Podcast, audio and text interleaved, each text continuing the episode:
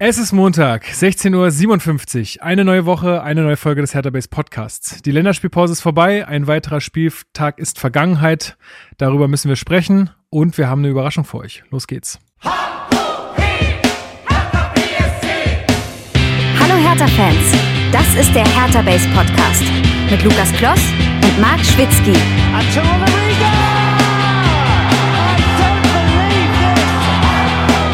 Das habe ich noch nie gesehen. Deswegen bin ich stolz auf die Mannschaft, weil die Woche, was die gekriegt haben, was bedeutet 5-3-2, was bedeutet 5-4-1, ja, offensiv, defensiv, was bedeutet 5-1-2-2, was bedeutet 5-2-1-2 und gehe ich weiter, ja, das haben sie alles gekriegt in zwei Wochen, dafür war das nicht schlecht, ja, und das Ergebnis ist schön, effektiv, aber das war auch schöne Torschance, ja, und da haben ausgespielt. Ach, ist mir scheißegal, von was ihr redet. Und damit herzlich willkommen zum Hertha Base Podcast. Mein Name ist Lukas, ich bin wie immer euer Moderator dieser blau-weißen Fußballsendung. Und auch heute habe ich an meiner virtuellen Seite, jetzt darf ich ihn so nennen, Rasenfunk-Moderator, beliebter Fanexperte und Chefredakteur von Hertha Base, Marc Schwitzky. Ich grüße dich. Ja, hi. Äh, alles für den Dackel, alles für den Hund. Nach äh, knapp neun Stunden, die ich heute mit dem Rasenfunk auseinandergesetzt habe, Vor- und Nachbereitung und bla bla bla und Aufnahme natürlich, äh, habe ich mir trotzdem natürlich nicht nehmen lassen, über diesen glorreichen Sieg gegen den VfB Bochum zu sprechen.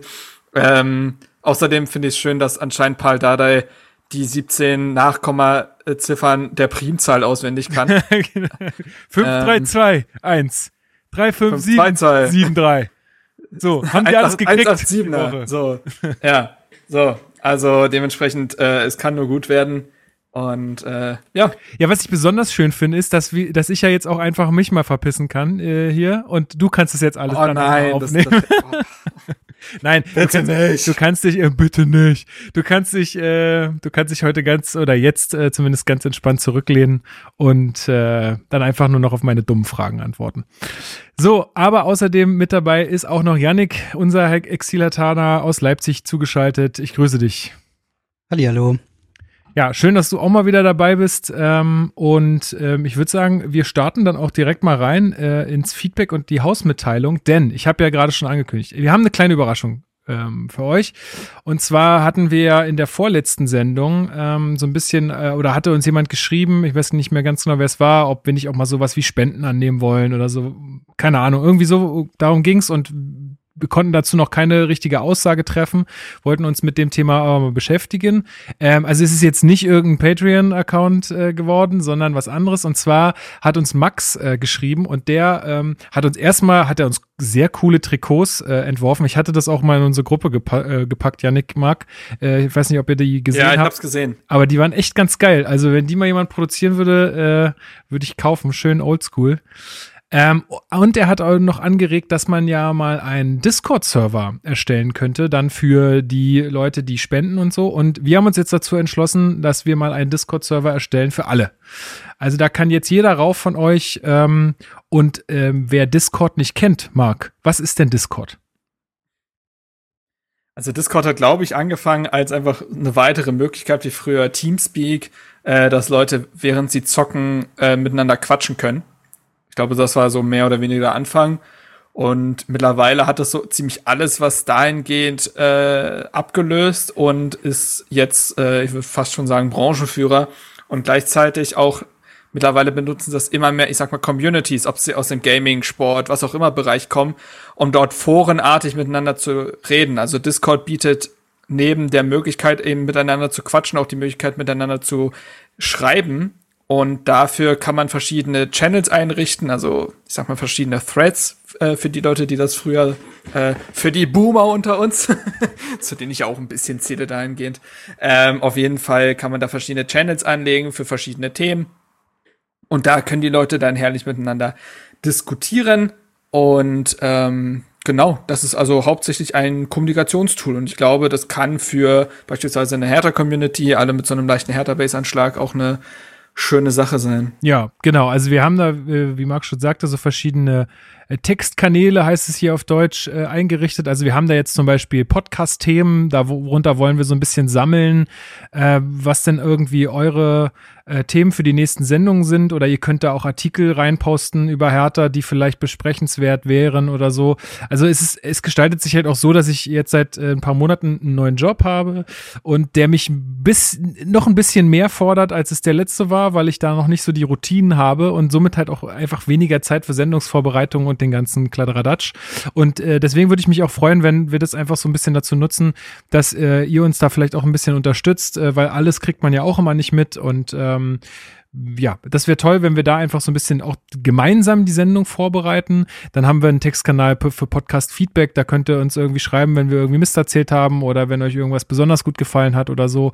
Wir haben dann auch noch ganz andere Sachen, Transfergerüchte, Aufstellungsvorschläge, was geht bei anderen Vereinen, Formel 1 mit Marc Schwitzky. Da gibt es einen großen Textkanal, wo wir uns einfach ein bisschen über die Formel 1 mit Marc austauschen ich hab, können. Ich habe den, also wirklich, das war das erste, was ich getan habe, aber diesen Kanal stumm zu schalten, ne?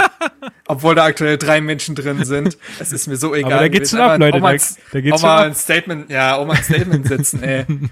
mein Gott. Ja, und, äh, und es gibt halt auch so einen Sprachkanal. Also da könntet ihr äh, tatsächlich, wenn ihr euch da einloggt, äh, auch am Spieltag einfach, wenn ihr das Spiel alleine guckt und Bock habt, mit Leuten zu quatschen, dann könnt ihr einfach äh, in den Sprachkanal gehen und mit anderen Leuten dort über das Spiel reden, wenn ihr das möchtet. Also ähm, genau, kommt da einfach mal rein. Ich poste auf jeden Fall den Einladungslink äh, in die Folgenbeschreibung und wir werden das auch nochmal auf Social Media und überall teilen.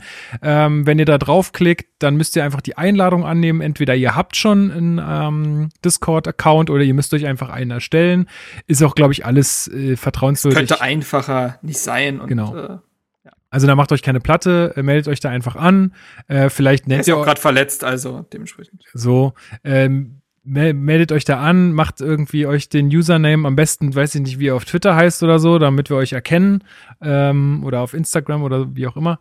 Und ja, ansonsten habt Respekt voneinander, ne? Also ich sag mal so, wer sich da nicht benimmt, der fliegt sofort raus. Äh, wir machen Safe. da keine halben Sachen.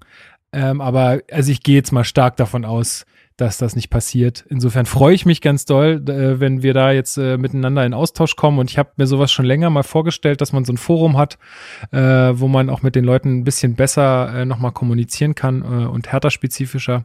Also, äh, wie gesagt, guckt mal in die Folgenbeschreibung beziehungsweise auf alle anderen Social-Media-Kanäle. Da findet ihr dann den Link und dann bin ich mal gespannt, wie viele Leute wir da versammeln können. Gut, das ist das Erste, ähm, was ich ankündigen wollte. Dann äh, haben wir ein paar iTunes-Rezensionen bekommen, äh, allerdings ohne Text, aber macht da auch fleißig weiter. Also ihr müsst auch nicht immer was dazu schreiben, sondern gebt uns einfach ein paar Sterne, das freut uns auch sehr. Ähm, dann haben wir über äh, Twitter äh, eine Nachricht von Marc bekommen. Ähm, der hat Grüße. an Grüße, der hat angeregt, äh, dass wir unseren Podcast ja mal auf dieser bringen sollen, äh, weil er anscheinend dieser Nutzer ist. Und, und ähm, dieser Vorschlag war gut. Und dieser Vorschlag, da kriegst du keinen Buzzer für. Ähm, der war tatsächlich nicht schlecht äh, und ich habe unseren Podcast dann natürlich auch direkt eingereicht und ähm, ist auch angenommen worden. Also alle, die von euch dieser nutzen, äh, können auch da jetzt unseren Podcast hören. Äh, auch Jakob hat uns über Twitter geschrieben, über Instagram hat uns geschrieben, Rastafari96, ähm, der hört uns anscheinend immer zum Einschlafen. Also aufwachen, falls du schon eingeschlafen bist. Ja, wir reden jetzt gerade über dich. Ähm, genau, und äh, der fragt, ähm, ob man, also ich hatte ja über diese Hertha-ID gesprochen, die jetzt sozusagen der Login ist für Ticketportal, für Fanshop und so weiter. Ähm, und er fragt, ob man da auch nachträglich noch seine Dauerkarte hinterlegen kann. Ich gehe davon aus, ähm, frag am besten mal beim Support nach. Ich, äh, ja, ich empfand das ja auch ein bisschen schwierig, diese Anmeldung, weil ich habe mich mit meiner einen E-Mail-Adresse nicht registrieren können. Ich habe es dann mit meiner anderen probiert, da hat es dann geklappt. Aber irgendwie war für mich dann in meinem Konto auch nicht ersichtlich, ob meine Mitgliedsnummer jetzt hinterlegt ist oder nicht. Also ich fand das alles ein bisschen undurchsichtig. Äh, ich habe jetzt nochmal beim Support gefragt und die haben gesagt, man erkennt es das daran, dass wenn man die Mitgliederpreise im Online-Shop hat, dann weiß man auch, dass die Mitgliedernummer hinter, hinterlegt ist. Ja, ähm, so eine Bestätigung hätte man trotzdem. Also, ja, äh, finde ich, find ich, jetzt ein bisschen kryptisch, um ehrlich zu sein. Ehrlich, ja, ehrlich gesagt auch, wenn ich auf persönliche Daten gehe oder so, habe ich auch nirgendwo die Möglichkeit einzusehen, welche Nummer da jetzt hinterlegt ist und so. Also vielleicht sollte man da noch mal ein bisschen nachbessern. Ich fand es halt auch, wie gesagt, komisch, dass ich mich mit meiner einen E-Mail-Adresse nicht anmelden konnte. Da habe ich einfach keinen Bestätigungs- keine Bestätigungsmail bekommen.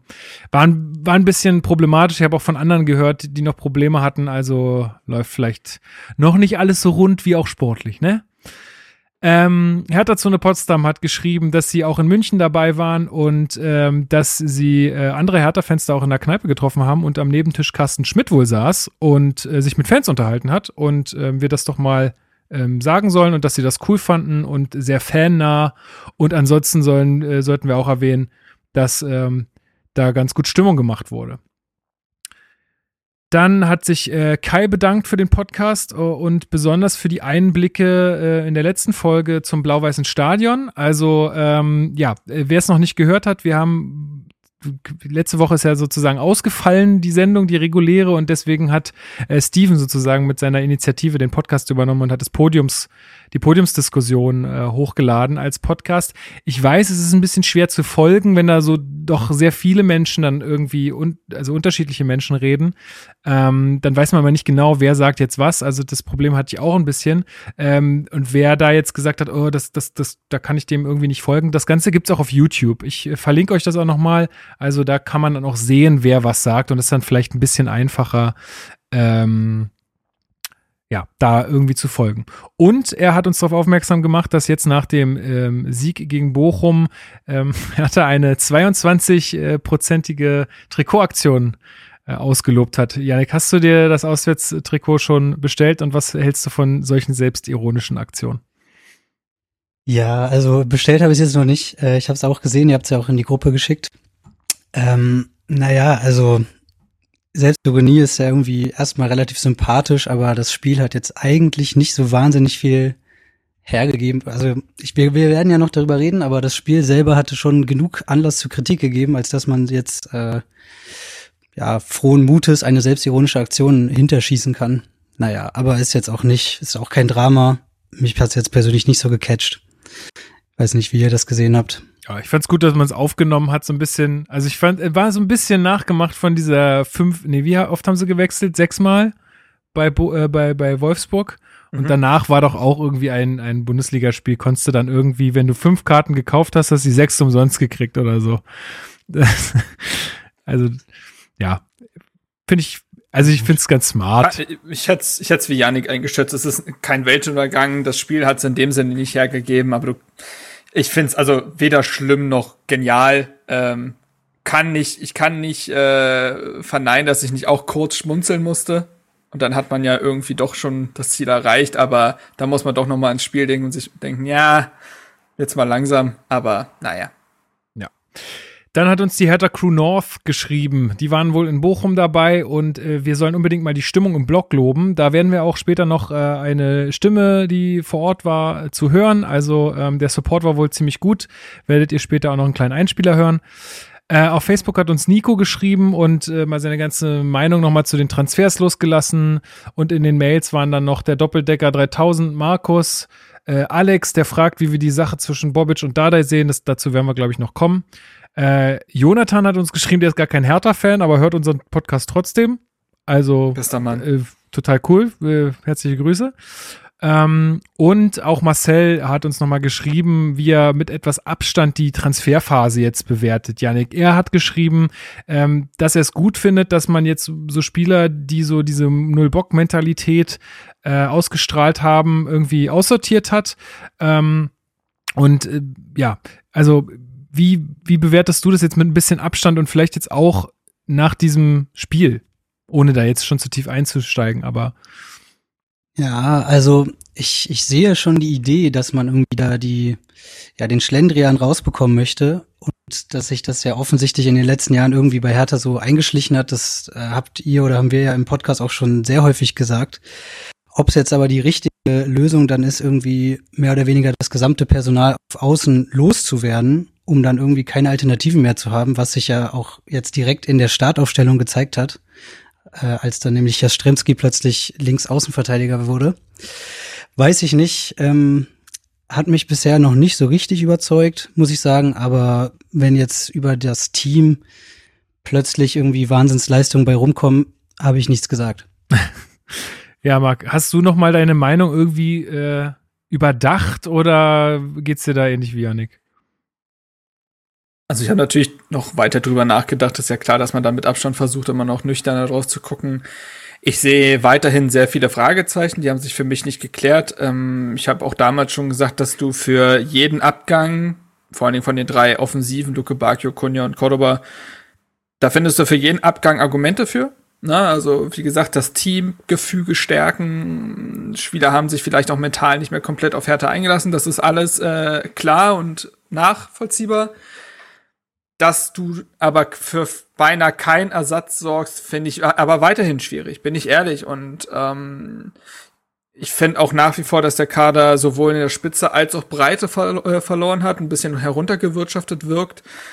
Und Dennis Jaschemski ist schon ein gutes Beispiel dafür, dass wenn beispielsweise anscheinend ja die Idee ist, mit einer Fünferkette zu spielen und dafür eben sehr offensive Außenverteidiger dazu brauchen, zumindest welche, die diese Meter machen und gleichzeitig taktisch diszipliniert sind. All das, was man eben für die Position braucht. Und du dann wiederum sowohl für links als auch rechts niemanden holst für diese Position, dann finde ich das auch nach wie vor ein bisschen schwierig. So, und das hat, glaube ich, das Spiel in Bochum wunderbar gezeigt, was vor allen Dingen mit ein bisschen Verletzungspech, und das musst du immer mit einberechnen, passieren kann bei einem Kader. Ja. Und deswegen finde ich es nach wie vor schwierig. Ich weiß, was der Plan war oder verstehe, was der Plan war, mit irgendwie die Mannschaft auf Werkseinstellung zurücksetzen und dann Jahr für Jahr Sachen draufbauen, um das Team der Wünsche zu bauen. Und trotzdem finde ich nach wie vor, dass Bobic hier mit sehr viel Risiko handelt und Aussagen wie er sei äußerlich, äußerst zufrieden mit der Transferperiode kann ich schlichtweg nicht ganz ernst sehen. Das kann ich mir nicht vorstellen. Ja, da kommen wir nämlich jetzt gleich zu, ähm, wenn wir äh, zu den Hertha-News übergehen.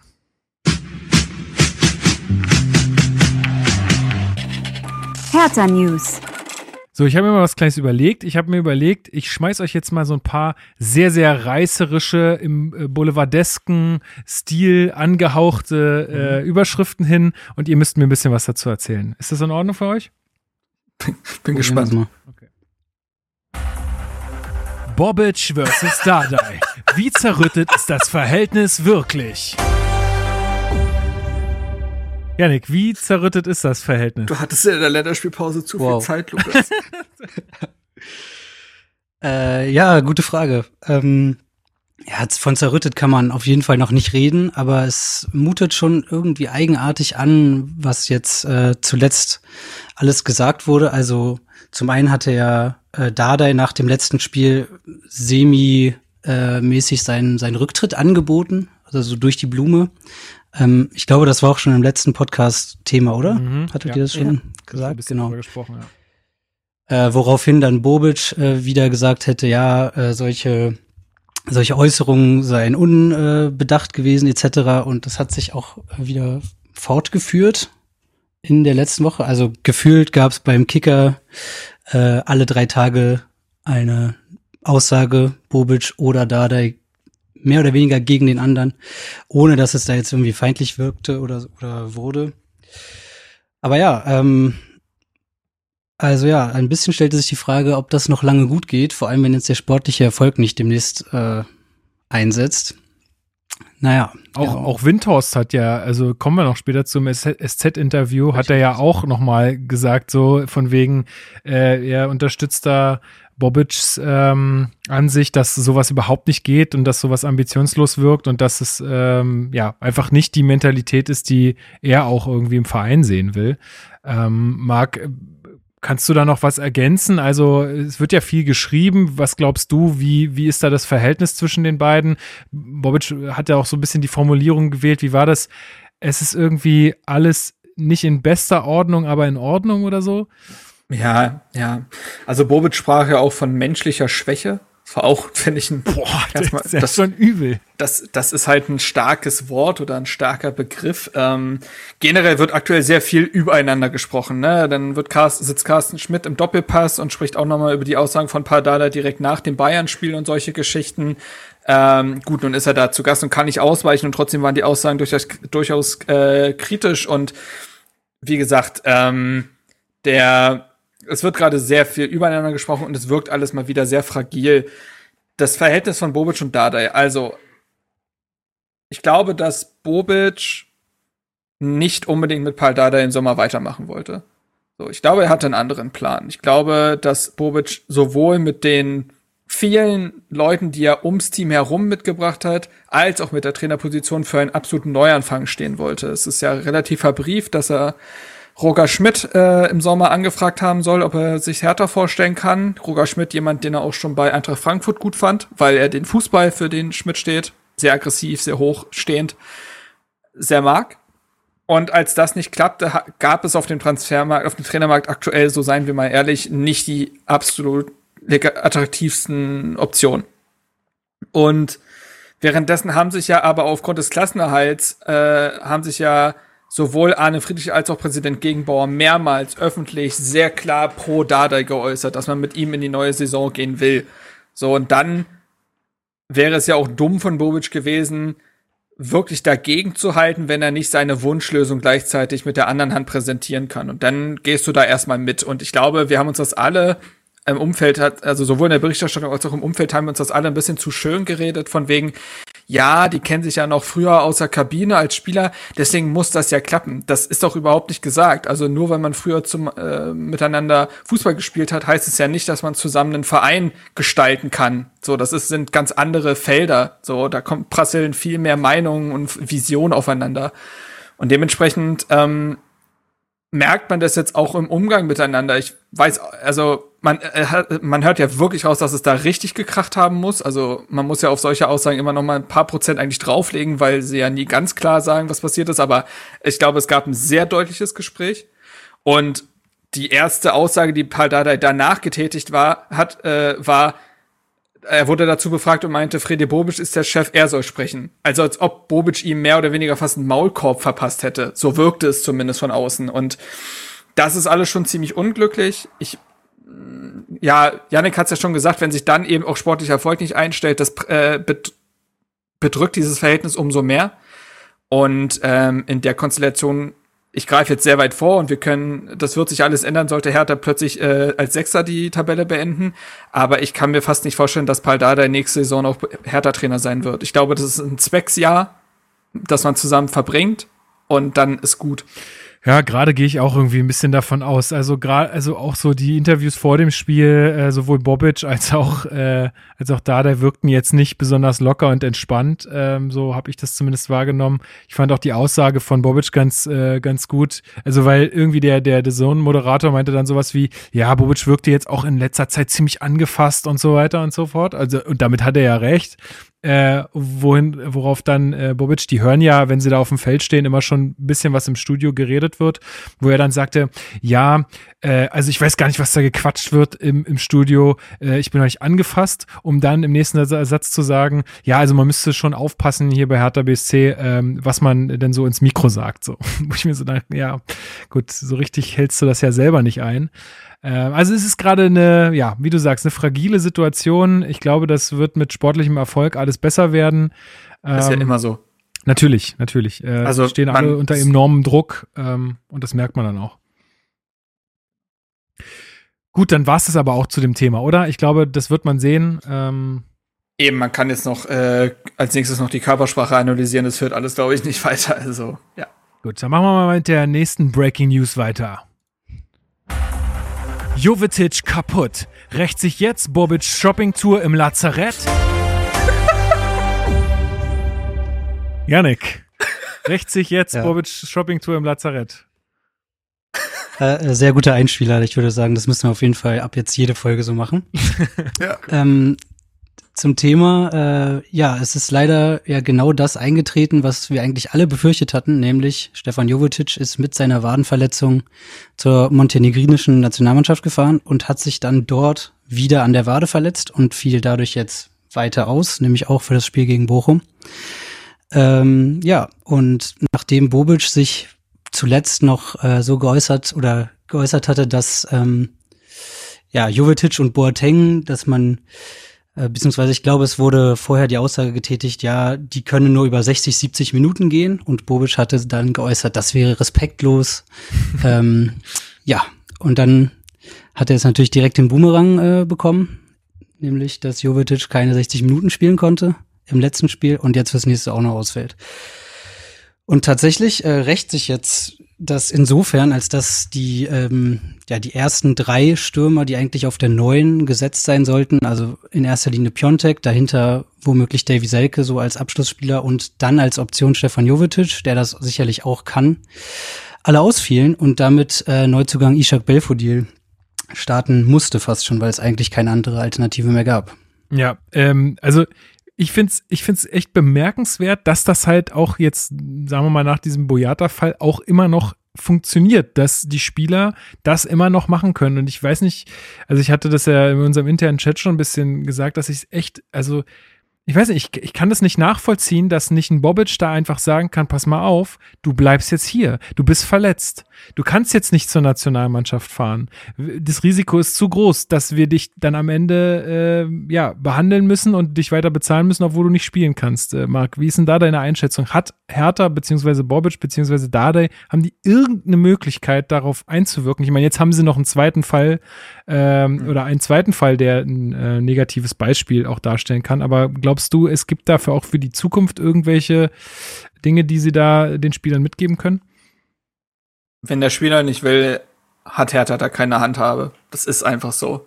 Es ist einfach so, du kannst auch nicht ähm, als Verein irgendwie gelten, der Spielern irgendwie Nationalmannschaftsreisen äh, versagt. Auch aus guten Gründen. Ne? Also es hätte aus Hertha sich total Sinn ergeben, braucht man gar nicht drüber reden, aber trotzdem, dann will kein Spieler mehr zu dir gefühlt. Das ist, ähm, ich glaube, da sind Profifußballer auch anders geprägt. Ähm, und wollen unbedingt dann für ihr Land spielen. Und das ist meistens dann aber halt äh, dieser, ich sag mal, der Kosten-Nutzen, die Kosten-Nutzen-Abrechnung ist da, geht da, oder die Risikenrechnung äh, geht da einfach nicht auf. Ähm, ja, das, eben, weil es ja dumm ist. Also jetzt. Ja, natürlich. Mal, also, also wir brauchen ja nicht drüber reden, dass das dumm. Sehr, das, es ist, es ist sehr kurzsichtig. Da brauchen wir gar nicht drüber reden. Aber wenn der Spieler nicht will, dann hat der Verein keine Handhabe. So, es äh, gilt eine Abstellpflicht, so. Ähm, das ja, also dementsprechend sehe ich da nicht die Möglichkeit, da einzugreifen. Natürlich wird mit dem Spieler geredet worden sein, bestimmt. Also kann ich mir schon vorstellen, dass man ihn mal zur Seite genommen hat. Aber wenn der halt sagt, nee, ich kenne meinen Körper und ich, ich will das unbedingt und hm, und dann, ja, und dann passiert's halt und dann hat am Ende niemand gewonnen. Aber ich sehe einfach nicht die Möglichkeit, äh, also ich sehe da keine Optimallösung. Außer dass, äh, ne, also die Optimallösung ist, dass der Spieler das für sich selber erkennt. Und wenn das nicht passiert, dann ja. Ja. Äh, wissen wir jetzt schon, wie lange er noch ausfallen wird? Also wird es nur noch das Viertspiel betreffen oder auch noch die, also ist da einfach noch also, nicht klar? Hertha sprach von klar. ein paar Wochen. Ich glaube, es ist nicht so ganz klar. Also, ähm, also das Viertspiel, damit rechnet man ja, rechnen ja alle fest. Und ich glaube, danach wird's ja eine Sache davon sein, wie er sich präsentiert, ob er schon wieder individuell trainieren kann und so weiter. Aber ja, Okay. Ja gut, also es war auch dann intern bei uns äh, eine Diskussion, ob das halt auch irgendwie, also wenn Bobic solche Spieler als Mentalitätsspieler anpreist, ähm, dann zählt das für mich zumindest auch in eine Mentalität mit rein, dass man halt einfach äh, auch für diesen Verein dann ähm, vielleicht mal eine Nationalmannschaft sausen lässt, beziehungsweise wenn man verletzt ist, ja, du sollst ja nicht die Nationalmannschaft komplett aufgeben, aber in Situationen, wo dein Körper einfach nicht dazu in der Lage ist, sollte man dann doch vielleicht die Weitsicht haben, ähm, das, äh, das dann sein zu lassen. Und ähm, ja, naja, also für mich zählt es ein bisschen mit rein, deswegen diese ganze Gerede von, ja, wir haben jetzt hier Mentalitätsspieler verpflichtet, das äh, bleibt Wir sind jetzt äh, das Italien, Lukas. Wir sind jetzt das Italien. Ja, ja, genau. Das bleibt echt noch abzuwarten, weil, also bisher sehe ich noch nicht so wahnsinnig viel davon. Gut, dann war das das. Dann kommen wir mal zu unserer dritten Breaking News. Windhorsts Klartext in der SZ. Gibt es die nächste Geldspritze zu Herthas Genesung? So, ich, ich habe äh, im Vorgespräch vernommen, dass ihr beide den Artikel äh, noch nicht gelesen habt, aber so ein bisschen auf jeden Fall schon in der Materie seid. Ähm, ja. Winters hat ein äh, großes Interview gegeben, der SZ, ähm, und da wurden nochmal so die ganz Standardfragen gestellt. Ja, also was versprechen Sie sich von dem Engagement? Wie lange ist das angelegt? Und er hat immer wieder, also das kennen wir, glaube ich, jetzt alle, die diesen Podcast hören, wissen, langgelegt, angelegtes Investment. Er ist irgendwie Berlin-Fan und glaubt an die Hauptstadt und tralala und so weiter und so fort. Ähm, aber so ein paar Aussagen äh, von ihm haben mich dann doch ein bisschen aufhorchen lassen. Also die erste Aussage von ihm war, Lehmann ist unbestritten einer der intelligenteren Fußballer seiner Generation. Janik, da frage ich mich jetzt, entweder alle anderen Fußballer sind krass dämlich oder Windhorst hat Unrecht. Was von beiden ist es? Also ich möchte ja niemanden hier persönlich angreifen, aber ich glaube, Steven hatte das auch schon auf Twitter geschrieben oder so, dass man zumindest mal nicht von unbestritten reden kann. Ähm, so ist es. auf, auf die, also die Intelligenz zieht Windhorst wahrscheinlich irgendwie aus äh, Lehmanns Studiumsversuchen. Ich weiß nicht, äh, ich meine mich zu erinnern, dass er auf jeden Fall in Münster mal studiert hat, wo ich ja vorher äh, studiert hatte. Ah, hast du mal getroffen? Ähm, leider nicht getroffen. Schön, schön auf einer Mate in der Mensa. genau. genau. Was nimmst du heute? Ey, heute ist Currywurst-Tag. Endlich Dönerstag in der Mensa, genau. Schön auf, der, im Sommer dann schön auf der Slackline. ähm, ja, und ich äh, vermute, dass er sich auf sowas ähm, bezogen hat und sicherlich hat er auch schon das ein oder andere Gespräch mit äh, Lehmann geführt und daraus diese Erkenntnis gewonnen. Ob man jetzt unbestritten von einem der intelligentesten Fußballer seiner Generation, äh, ob man das so äußern kann, naja. Also wir sind ja alle äh, bekanntermaßen nicht so die Lehmann-Fans mit seinen ganzen, ähm, ja, also größtenteils unsympathischen Aussagen, muss man einfach so sagen. Also wir würden das alle nicht so unterschreiben, ja. Ja, der war auf jeden Fall immer der Typ, der auf den Uni-Partys der dann mal irgendwann in die Ecke gemacht hat oder so. ganz, ganz sicher. Also, da, ey, das hat er schon auf dem Spielfeld gemacht. Kann ich mir ja, gut vorstellen. Tatsache, ja. Ja, gut. Hubschrauber immer zu den Homepartys. ähm, ja, also, weiß ich nicht, Marc, ich denke, das siehst du äh, ganz genauso Also- wie Yannick. Ja, ey, wenn man sich seine Aussagen zu Thomas Hitzelsberger ansieht, wenn man sich seine Aussagen zu Corona, zu Dennis Aogo, all diese Nummern und wie unglücklich das alles auch gelaufen ist und so, ähm, dann weiß ich nicht, auch jemand, der sich sehr leicht, glaube ich, äh, der Steuerhinterziehung war es, meine ich, ähm, ich will jetzt nicht zu viel, ja, auf jeden Fall hat er mal wirtschaftlich äh, Dreck am Stecken, da ging es dann auch um Kindergeld, was er nicht gezahlt hat und so. Also da kommt sehr, sehr viel bei Jens Lehmann zusammen ähm, was diesen Eindruck widerlegen würde, dass er eine zu den Intelligenten zählt. Wie sagte Steven, wenn es denn so wäre, dann hätte Jens Lehmann das bislang sehr erfolgreich verstecken können. Ja, ich hätte mir, also das wurde dann auch so ein bisschen hingenommen. Also Winters ist da ganz gut auch äh, rausgekommen noch aus der Sache. Er hat dann auch gesagt, dass es äh, völlig alternativlos war, ihn dann auch zu entlassen, ähm, nach seinen Aussagen da gegenüber Aogo und so. Ähm, ich hätte mir da noch mal so ein bisschen eine Nachfrage gewünscht. Also äh, die Antwort war jetzt, okay, er ist ein anscheinend ein intelligenter Fußballer, aber was ihn denn dazu qualifiziert, äh, bei Tenor dann da angestellt zu sein, das konnte in dem Interview dann nicht so richtig rausge rausgestellt werden. Ähm, eine weitere Aussage, die ähm, Windhorst ganz klar auch getätigt hat, war, Hertha wird nicht absteigen, Marc. Ja, na dann ist es doch so. Nein, also es, er ist irgendwo Verantwortlicher des Vereins. Wenn auch über Dritte quasi, aber natürlich sagst du das dann. Also ist doch vollkommen logisch. Carsten Schmidt hat sich auch äh, letzte Saison, als es auch nicht gut aussah, genauso geäußert. Das machst du halt. Das kannst du, also dementsprechend kannst du da überhaupt nichts sa- Ähm, In dem Interview kam auch so ein bisschen raus, dass er natürlich auch, also ich meine, der ist natürlich Geschäftsmann und gerade als äh, Investor musst du natürlich auch irgendwie deine Investments verkaufen und äh, er hat auch ganz klar gesagt, wenn ich nicht daran glaube, wenn ich nicht selber daran glaube und hat es dann auch so ein bisschen auf die sportlichen Aspekte bei Hertha bezogen, wenn ich nicht an sowas glaube, wie soll es dann überhaupt passieren? Ja, also das ist ja auch das, was ich meinte mit, äh, mit Dardai vor zwei fake Wochen. it till you make it. Ja, dass ich, naja, was, was heißt Fake it, aber Ich weiß. also zum, ja, ich weiß, was du meinst, ja. zumindest mal, dass man halt sich nicht hinstellt und sagt, hier, ich hänge nicht an meinem Stuhl, ciao, ich gehe dann wieder zu 16. So ist mir doch egal, was hier passiert. So, Ich glaube, da muss es immer ein gesundes Mittelmaß gefunden werden, denn äh, Windhorst hat ja auch schon Aussagen getätigt, die dann einfach der Realität trotzen, was Hertha angeht, was äh, Erfolgsmöglichkeiten angeht, was es angeht, wie schnell ein Verein wachsen kann und dann ist es, brauchst du halt genau die gute Mischung aus Understatement und äh, dann irgendwie zu übertreiben. Ähm, ich glaube, er hat ja au- auch ähm, eine Aussage über Jürgen Klinsmann geäußert. Ich weiß nicht, ob du die noch äh, angesprochen hättest. hätte ich jetzt nicht mehr gemacht, ne, aber äh, Okay. welche war Also das? ich meine, dass er äh, ich habe gelesen, dass er gemeint hat, dass wenn Jürgen Klinsmann geblieben wäre, Hertha nun besser dastünde Ah ja, mhm. als aktuell. Ja, gut, aber das, aber äh, da lässt er, also, was er auch gesagt hat, oder ja, ist, dass, dass Klinsmann halt einfach nicht, also er ist zwar der Ansicht, dass wenn er geblieben wäre und wirklich quasi nur das Sportliche und alles um die Mannschaft sich gedreht hätte, dann, äh, dann wäre das wahrscheinlich so gekommen. Aber er hat auch gleichzeitig gesagt, dass er, dass das menschlich einfach, äh, ja, mehr oder weniger, ich übersetze das jetzt mal frei, eine Katastrophe war. Ähm, insofern. Ja, sein Abgang auf jeden Fall, ja. Ja, das auf jeden Fall. Ja, und auch seine, seine Vorstellung dann, ne? Also, das hat, das kam auch ganz klar raus.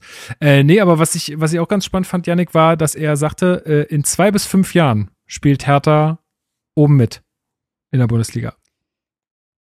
Naja, also da frage ich mich, äh, woraus er jetzt zurzeit diesen Optimismus nimmt. Ähm, gut, also er scheint großes Vertrauen in die sportlichen Verantwortlichen zu haben. Das ist ja schon mal schön. Ob er jetzt dann selber noch mal irgendwie finanziell danach schießen will, was er ja, glaube ich, auch noch angedeutet hat, Ja. ähm, ist natürlich die große Frage, in welchem Umfang das passieren sollte und ob man dann irgendwie mehr Erfolg hat als mit der bisherigen Finanzspritze, die sich bis jetzt noch nicht so wirklich oder eher gar nicht ausgezahlt hat. Gut, sie hat sicher Corona-Löcher gestopft, das war vermutlich sogar überlebenswichtig, aber sportlich ist jetzt in dem Sinne eigentlich nichts dabei rumgekommen. Woher er jetzt genau diesen Optimismus nimmt, dass es in den nächsten zwei bis fünf Jahren dann so ist, vermutlich aus der Bobic-Installation. Ähm, ja, also mir drängt sich jetzt dieser Eindruck noch nicht auf. Gut, ist jetzt vielleicht auch ein bisschen früh, aber du hast es schon angesprochen. Er hat auch äh, ganz klar gesagt, dass äh, sollten weitere In Investments nötig werden, er auch bereit wäre, da äh, weiter zu investieren. Ähm, ja, bin ich mal gespannt, äh, in welcher Höhe und ich muss ja auch härter wollen, ne? Also, muss, Also er kann ja, er kann ja noch Anteile kaufen. Genau. So, ne? Also das ging- ginge ja bis gefühlt 99 Prozent. Das ist ja eben nicht der EV in dem Sinne und dementsprechend äh, würde das ja funktionieren. Ähm, letztens hat äh, Marc Celinio, geschätzter Blogger-Kollege, ähm, Artikel geschrieben auf seinem Blog, wo es so ein bisschen darum ging, wo denn das Geld geblieben ist, mehr oder weniger bei Hertha. Weil er sich mal angeguckt hat, 375 Millionen sind in den Verein geflossen. So und so viel Geld wurde für Transfers ausgegeben und das und das müsste man ungefähr berechnen, um Corona auszugleichen und trotzdem bleibt halt noch eine Summe übrig. Oder aber Hertha ging es schlechter, als man wirklich glaubt und es mussten noch viel mehr Löcher gestoppt werden oder man hat noch einiges in Reserve, aber das könnte sicherlich noch mal ein Thema werden. Ähm, ich glaube nämlich, dass also ich habe das Gefühl, dass Corona Fußball, den Fußball halt noch schlimmer trifft insgesamt, als manches gerade noch vermuten, weil du auch immer noch keine vollen Stadien hast und sich das ja nun jetzt wirklich lange zieht.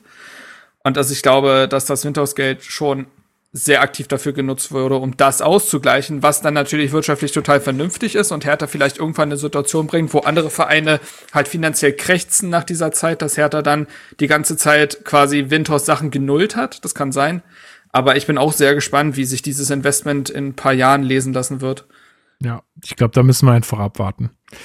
Ja, ja, total. Genau, also spannend äh, ist natürlich hinter einer Paywall das, ähm, das äh, Interview, aber äh, es gibt ja viele Texte, die sich darauf bezogen haben nochmal und die da, glaube ich, auch die wichtigsten Aussagen für euch bereithalten. Und ansonsten bezahlt Journalismus. Genau, ansonsten lohnt, sich, lohnt es sich natürlich auch. Ach, das ist auch so eine tolle Diskussion. Die können wir an der Stelle nicht führen, aber ich würde mir ja zum Beispiel wünschen, dass ich, wenn ich jetzt sage, hey, ich habe jetzt kein SZ-Abo, aber ich möchte jetzt diesen Mhm. Artikel lesen und ich zahle dafür einen Euro. So. Ja, ja, das gab's mal vom Spiegel, aber irgendwie haben das dann auch nicht weitergeführt. Also ich weiß auch nicht, das hat sich vielleicht nicht getragen oder so, aber es gab auf jeden Fall schon mal Versuche in die Richtung. Ja. Naja. Naja, also bald jede Hertha-Base-Folge 5 Euro ähm, und dann.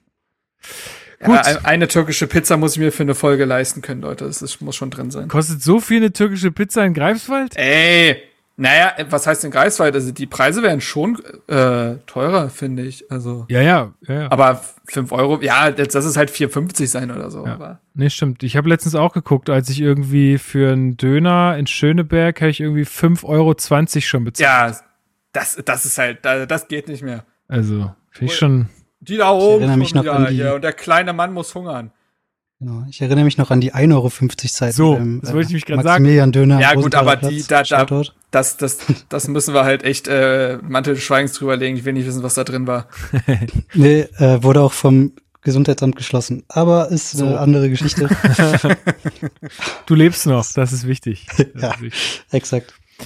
Gut, äh, haben wir sonst noch weitere News, Marc? Du hattest noch einen Artikel gefunden auf der Hertha-Homepage. Ja, äh, Hertha hat heute verkündet, dass Nello Di Martino sein 50-jähriges Jubiläum feiert bei Hertha. Also seit 50 Jahren ist dieser Mann bei Hertha in ja verschiedensten Rollen ähm, angestellt. Was ja auch nochmal lustig ist, dass ähm, der Mann ja nie für die Profimannschaft aufgelaufen ist, aber aus der Saison 86, 87 stehen vier Einsätze für die Amateure zu Buche. Seitdem ist der Mann einfach geblieben. Also, äh, der feiert ja am 22. November dann seinen 70. Geburtstag und äh, ist davon 50 Jahre dann bei Hertha. Wahnsinn. Das ist schon eine Zeit und äh, weiß gar nicht, ob aktuell irgendjemand länger angestellt oder in der Geschichte bestimmt irgendjemand, aber nicht viele werden, glaube ich, so lange bei einem Bundesligisten angestellt gewesen sein. Ich meine, dass er ja bald dann auch ähm, dann seine Karriere bei Hertha oder seine berufliche Laufbahn bei Hertha beenden wird. Ich glaube, da sind ja schon Wege, äh, sind ja schon, sag mal, Beerbungen in Gang gesetzt worden. Ähm, aber dass der Mann dann auch irgendwann mal, ich glaube, verdient verabschiedet wird, das ist, äh, steht fest. Das hat der Arne Friedrich auch, glaube ich, schon mal bei Twitter bestätigt, dass man ihm einen gebührenden Abschied, wenn es denn soweit sein wird, ähm, geben wird. Und den wird er verdient haben. Ich werde für immer dran denken, wie ich im Stadion war und er Oper gesungen hat, ähm, weil er sich das so sehr gewünscht hat. Das war mal ein Traum von ihm und dem hat man ihm zum Geburtstag oder so geschenkt. Das fand ich äh, sehr süß. Sehr, sehr gut. Ja, In habe ich welcher Funktion verlinkt. ist er eigentlich zur Zeit jetzt? Weil, also du hast ja gerade schon angedeutet, äh, ähm, Bobic hatte ja einen neuen Teammanager mitgebracht. Ja, ähm, das ist eine gute Frage. Ob ich glaube, er, ich, also so wie ich das verstanden habe, lernt er da gerade an. So würde ich das interpretieren. Ja, ich glaube, also ich glaube auch, der war ja dann auch äh, häufig äh, auswärts mit dabei und so weiter. Ich weiß nicht, ob immer, Er hat aber immer die, äh, die Tafel hochgehalten. Und, und unvergessen, wie er letzte Saison, nachdem äh, Joel Petri äh, entbunden wurde und ähm, Ilja Hofstedt sich äh, ja den Meniskus oder so gerissen hat, plötzlich Nello Di Martino wieder Torwarttrainer war. Also ähm, ja, also ich glaube, der hat sich den Begriff Legende schon wirklich verdient. Ich lese gerade, der Mann hat 110 Trainingslager erlebt und 44 Cheftrainer bei der Arbeit unterstützt. Alter. Der hat alle kommen und gehen sehen. Sowas Immer hätte- noch unwürdig, wie er von Jürgen Klinsmann damals ja irgendwie aus seinem Büro geschmissen wurde, als Klinsmann alles irgendwie neu äh, strukturieren wollte, ist er ja irgendwie aus der Geschäftsstelle mehr oder weniger da verbannt worden und ach, Eine naja. Buddha-Statue in sein Büro gestellt. Als Ersatz. ja, nee, krass. Ich weiß gar nicht, ob ich das an Herthas Stelle so auf die Homepage schreiben würde. So. Ja. Ist ja jetzt nicht unbedingt äh, wie ein Aushängeschild, aber gut. Ähm, nee, habe ich euch verlinkt auf jeden Fall. Könnt ihr alles nochmal nachlesen. Ähm, ja, auf jeden Fall eine krasse, krasse Geschichte. Gut, haben wir sonst noch irgendwas, äh, was ich vergessen habe? Ich meine nicht, oder? Nö. Dann lasst uns mal das grandiose Spektakel von Spiel besprechen.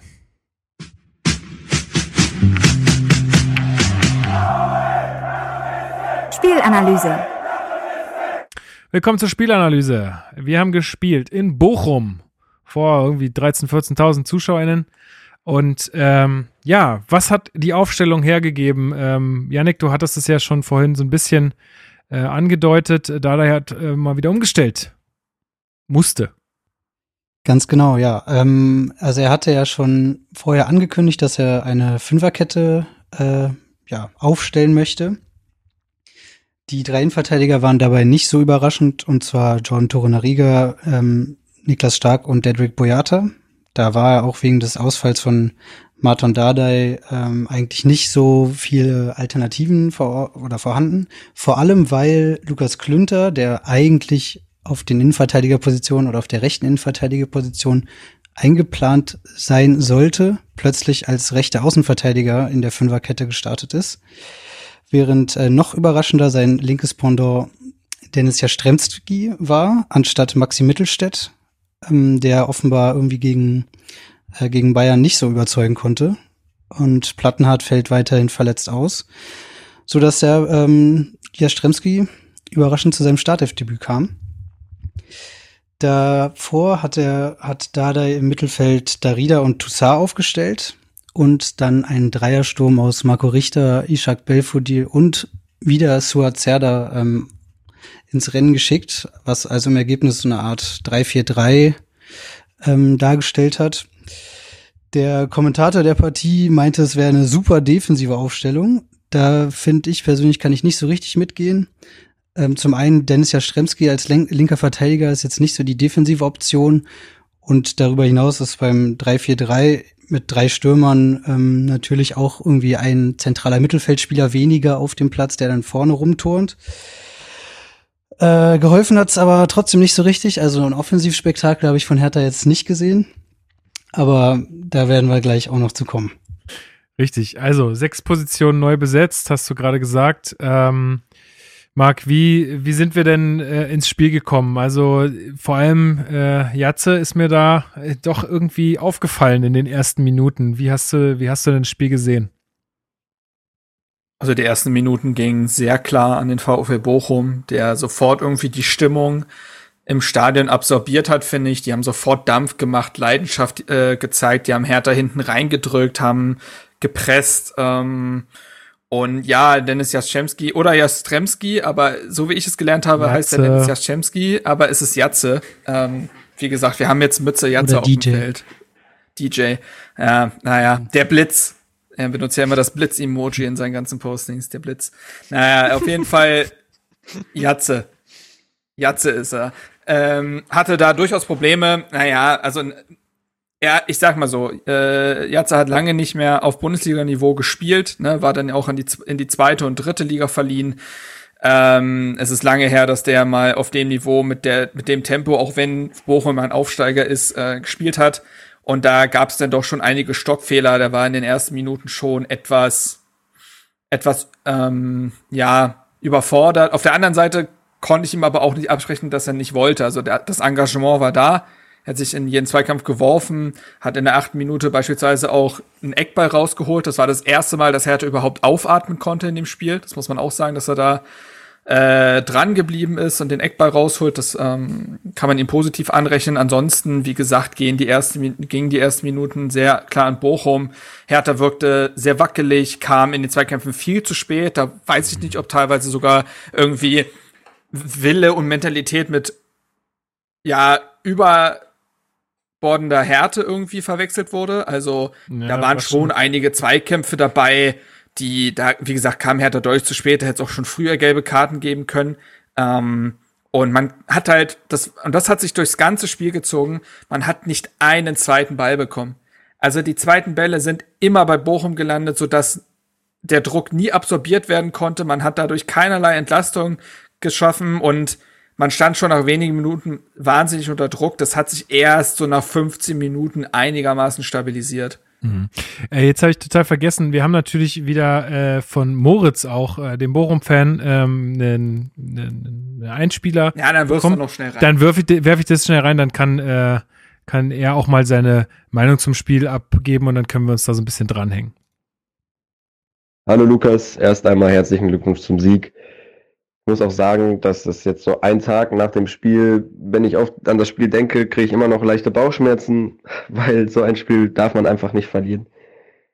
Ich finde, Bochum war die bessere Mannschaft, aber Hertha war die effektivere Mannschaft und dementsprechend ist es am Ende egal, wie man die drei Punkte holt, wenn man seine Chancen nutzt, dann ist es schlussendlich verdient. Am 34. Spieltag fragt keiner mehr, wie diese Punkte geholt wurden. Aber trotzdem, wie gesagt, man darf es nicht verlieren, gerade weil man eigentlich das gemacht hat, was äh, ich mir, was viele Bochum-Fans sich erhofft haben. Man hat Hertha früh unter Druck gesetzt, hat äh, sie nicht ins Spiel kommen lassen, aber hat halt aus den eigenen Chancen zu wenig gemacht. Ich erinnere mich da an Situationen, wo man bis zur Grundlinie durch war, den Ball in die Mitte passt, dann fehlt da ein Abnehmer. Und so kommt es dann halt, wie es kommen muss. Ein individueller Fehler, in dem Fall halt von Anthony Lucia, führt zu einem Gegentor, wobei man da auch sagen muss, im Anschluss daran passieren noch viel zu viele Fehler. Die Abwehr ist zu passiv, guckt zu. Und das war auch dann beim 2-0 ja so, also erst schlägt, glaube ich, Amebella Kotschap über den Ball, dann braucht Lampropoulos zu lange und dann ist es wieder Serda, der einfach viel schneller ist als unsere Abwehr. und es steht 2-0, obwohl man eigentlich nicht mit 2-0 Rückstand in die Pause gehen sollte bei dem Spielverlauf. In der zweiten Halbzeit kommt man dann besser raus. Meiner Meinung nach lässt euch, glaube ich, eigentlich gar nicht in unsere Hälfte. Also bis dann auf die eine Chance, kurz vor Schluss, äh, hattet ihr, glaube ich, gar keinen Torschuss mehr. Und äh, was aber da deutlich wurde, ist, dass es einfach an einem Spieler fehlt wie Robert Joule, so ein kreativer Mittelfeldspieler, der irgendwie diesen letzten Pass spielen kann. Weil auch in der zweiten Halbzeit waren die Flanken katastrophal und was auch sehr schlimm war, waren unsere Standards. Da war es ja Löwen, der die Ecken nicht an den Mann gekriegt hat, der die Freistöße sonst wohin geschossen hat, aber halt nicht aufs Tor gebracht hat. Stafilidis hatte dann den einen Freistoß, der aufs Tor äh, ging. Und da fragt man sich als Fan natürlich, wieso Löwen die ganze Zeit weiter Standards schießen darf, obwohl halt da kein Standard ankommt. Aber gut, ähm, und dann ist es halt wieder so, dass Hertha die eine Chance, die sie bekommt, effektiv nutzt. Da war es mir aber auch schon vorher klar. Also man, man sieht, wie Bella Kotschap da hinterher humpelt. Ich habe, glaube ich, zehn Sekunden bevor der Abschluss war, gesagt, Amel ist verletzt und dann geht er nicht richtig drauf. Dann steht es 3-1, der Zahn ist gezogen beim, beim VfL. Und wie schon am Anfang gesagt, einfach extrem bitter, weil es wichtig gewesen wäre, wären halt sechs Punkte Vorsprung jetzt auf euch gewesen. So sind es äh, drei Punkte für die Hertha, drei Punkte für den VfL. Für uns geht es als nächstes zu den Bayern. Und danach kommt Stuttgart. Im Worst Case stehen wir dann äh, nach, dem, nach der Niederlage gegen Köln und euch am 26.09. mit vier Niederlagen in Folge da. Und äh, ich glaube, dann wird es schwierig, je nachdem, wie die Konkurrenz punktet. Ich wünsche euch auf jeden Fall noch einen schönen Tag und hoffen wir einfach mal, dass wir alle nächste Saison noch zusammen in der ersten Liga sind. So ist es, Moritz. Da hoffe ich tatsächlich auch drauf. Genau. Also Bochum ist mir äh, deutlich lieber als so manch anderer Club in dieser Liga. Ähm, Safe, also das, das kann sich, glaube ich, nur jeder Fußballfan wünschen, ne, dass die das jetzt hinbekommen, da einfach zu bleiben. Ja, also vielen, vielen Dank. Ähm, ja, viele spannende Sachen drin, äh, gute Einschätzung, glaube ich, so insgesamt zum Spiel. Ich denke, da können wir äh, bei den meisten Sachen auf jeden Fall mitgehen. Ähm, Janik, lass uns mal ein bisschen weitermachen. Also Marc hat jetzt gesagt und auch, äh, das hat ja auch Moritz richtig erkannt, äh, gerade am Anfang hat Bochum es super gemacht, haben uns mega krass unter Druck, Druck gesetzt, wir kamen damit überhaupt nicht zurecht die krasseste Chance war dann am Ende dieser Zollerkopfball, aber der ja auch nicht aufs Tor geht. Ähm, und dann hat äh, Serda im Interview nach dem Spiel gesagt, dass dann ähm, Dada umgestellt hat auf so eine Doppelacht. Und was wurde denn dann besser? Ja, genau. Also ähm, vorher muss man sagen, hatte auch Moritz, glaube ich, angesprochen, wurde Hertha sehr hoch oder tief, je nachdem von wo man guckt, gepresst und hat es überhaupt nicht geschafft, sich dann von dem Pressing zu befreien. Ähm, das war halt vor allem auch dem geschuldet, dass im Zentrum mit Toussaint und äh, Darida zwei Spieler waren, die zwar sehr laufstark sind oder auch ähm, großen Einsatzwillen haben, aber irgendwie halt diese Pressing-Situation nicht auflösen konnten, sich nicht gut als ähm, Anspielstation präsentieren konnten und dann den Ball nicht schnell weiterleiten konnten. Dadurch, dass man dann Zerda, der eh eigentlich geholt wurde als Denker und Lenker des Hertha-Spiels, der den Ball tragen soll, der den Ball treiben soll, der gerade für solche Situationen eigentlich im Zentrum sein soll. Jedenfalls dadurch, dass man Zerda dann zurückgezogen hat auf die, wie er selber nach dem Spiel gesagt hat, Achterposition, wurde da zumindest mal eine weitere Anspielstation ähm, geschaffen, um das Pressing zu überspielen und eben generell einfach einen Ballverteiler im Zentrum ähm, ja überhaupt platziert, der vorher ja, also vorher hat eine Ballverteilung von Hertha Seite überhaupt nicht stattgefunden, was man auch dadurch gemerkt hat, dass Serda, vor allem Serda auf dem rechten Flügel ähm, völlig in der Luft hing. Ich glaube, keinen einzigen Ball äh, bekommen hatte, bis es zu dieser Umstellung nach, ich sag mal, 25, 30 Minuten kam. Genau. Und dann eben ähm, von der Achterposition aus hat Serda ab und an mal den Ball bekommen, an sich gezogen und so dann tatsächlich auch das Tor eingeleitet, was zu diesem Zeitpunkt völlig aus dem Nichts kam. Tatsache. Ähm, es, also Hertha hatte vorher, glaube ich, einen Torschuss von Richter, der meilenweit vorbeiging. Ähm, genau, und da hatte ähm, bei der Torsituation hat Niklas Stark den Ball stark gewonnen gegen Anthony Lucia. Das hatte auch Moritz gerade angedeutet. Und Serda nimmt den Ball. gerade denken, der ist zu einfach. Der, der stark? Witz? Ja. Du hast, ne, er hat's stark gemacht, hast du gesagt, deswegen. Zu einfach. passiert. Ähm, ich ich habe, glaube ich, nachher noch einen Petto, aber dann mal gucken, ob der Button zum Einsatz kommt. Wenn du den schon so ankündigst, ey. Ich habe den, den Finger schon drauf. ja, ist äh, erst äh, ko- Lukas kommt ist noch. nämlich sehr da. Ja, ja, oh, Oh. Gott im Himmel, ey. Oh. So, ich hatte vorhin schon Angst, du hättest den Button vielleicht irgendwie wieder rausgekickt oder so, weil Kein Fall. Ich hatte bloß vorhin keine Lust. Manchmal habe ich auch einfach keine ja, Lust. zu Recht. Genau. Inkonsequent. Äh, ja, noch, noch kurz zur Torsituation, bevor wir die jetzt ganz äh, vergessen. Also da Serda nimmt dann den Ball ungefähr auf äh, Höhe der Mittellinie auf und dribbelt eigentlich ähm, ja mehr oder weniger straight aufs Tor zu. Ihm sind auf dem Weg ein paar Bochumer, äh, der nimmt er ein paar mit, aber die bleiben dann irgendwie mehr oder weniger vor ihm stehen, wodurch er einen kleinen Haken nach rechts auf 16er Höhe machen kann und dadurch alle drei ausspielt und dann äh, tatsächlich einen sehr schönen Abschluss ins lange Eck, ins lange rechte untere Eck ähm, macht. Ja, ähm, also meiner Meinung nach schon ein schönes Tor, aber auch relativ äh, krass schlecht verteidigt von diesen drei Bochumern, die da äh, direkt vor ihm stehen eigentlich und ja, alle Möglichkeiten haben, ihn irgendwie zumindest mal am Torschuss zu hindern. Ja. Ich glaube, besonders Elvis sah da sehr schlecht aus, ja. Ja, ist schon, ist schon krass. Also es ist ja, also man kann schon gar nicht sagen, dass es so eine richtige Mannschaftsleistung ist. Es ist äh, zwei gute Einzelleistungen. Ja, Niklas Stark, der den Ball da wirklich gut gewinnt, also mit einer hervorragenden Grätsche. Und dann ist es ja wirklich Serda, der dann einfach aufs Tor zuläuft, wie du sagst. Und dann ist es einfach eine wahnsinnig schlechte Abwehrleistung, äh, Marc, oder? Ja, das hat ja auch Moritz in dem Einspieler gesagt, dass man sich über jedes Tor wahnsinnig ärgern kann aus Bochumer Sicht, weil man sich da viel kaputt gemacht hat und beim ersten Tor fängt es halt eben an, dass das besserer Geleitschutz ist, den man, da laufen ja wirklich drei Verteidiger laufen ihm hinterher, dann reicht eine kurze Finte nach rechts und alle drei sind ausgestiegen. Das ist äh, zu wenig und das ist dann vielleicht auch mangelnde Reife oder so, aber auf Bundesliga-Niveau reicht das eben nicht. Ähm, und daran muss sich Bochum halt irgendwie messen lassen, weil sie da ja bestehen bleiben wollen. Und ähm, ja, Vorlage geht an Darida, der an dem Tag sogar zwei gesammelt hat, aber beide Vorlagen waren jetzt auch nicht so ganz schwer. Er hat halt einfach den Pass über ein paar Meter Ja. zum Mann gebracht. Äh, kann, kann man sich ja trotzdem für Fladdy freuen und trotzdem ähm, ist es dann, ist dann tatsächlich eigentlich nahezu jedes Tor eine Einzelleistung gewesen, beziehungsweise von Bochum begünstigt. Ähm, fünf Minuten vorher müssen wir aber noch über eine Sache reden. Und zwar muss da Lukas Klönter verletzt vom Platz. Mhm. Der hatte sich ja schon nach einer Viertelstunde verletzt an der Schulter. Ähm, hat dann noch mal weitergemacht, hat dann aber 15 Minuten später angezeigt, Leute, da geht nichts mehr. Und dann ist äh, Seefolk reingekommen. Ich glaube, Klönter war tatsächlich einfach die Idee, dann sehr defensiven Spieler rechts zu haben, sodass du ein bisschen, ja, quasi asymmetrisch spielen kannst, dadurch, dass ein Dennis Jaschemski ja gel äh, gelernter Linksaußen ist, dass der vielleicht manchmal höher drückt und dann Klünter nach hinten rutscht und du dann quasi so eine Art Viererkette hast, weil Torunariga wieder nach links wandert. Ich glaube, das war so ein bisschen die Idee. Mit Seyfoy kommt dann natürlich die deutlich offensivere Variante, der das in dem Spiel aber gar nicht unbedingt ausgelebt hat, sondern dieses seriöse Verteidigen auch versucht hat umzusetzen.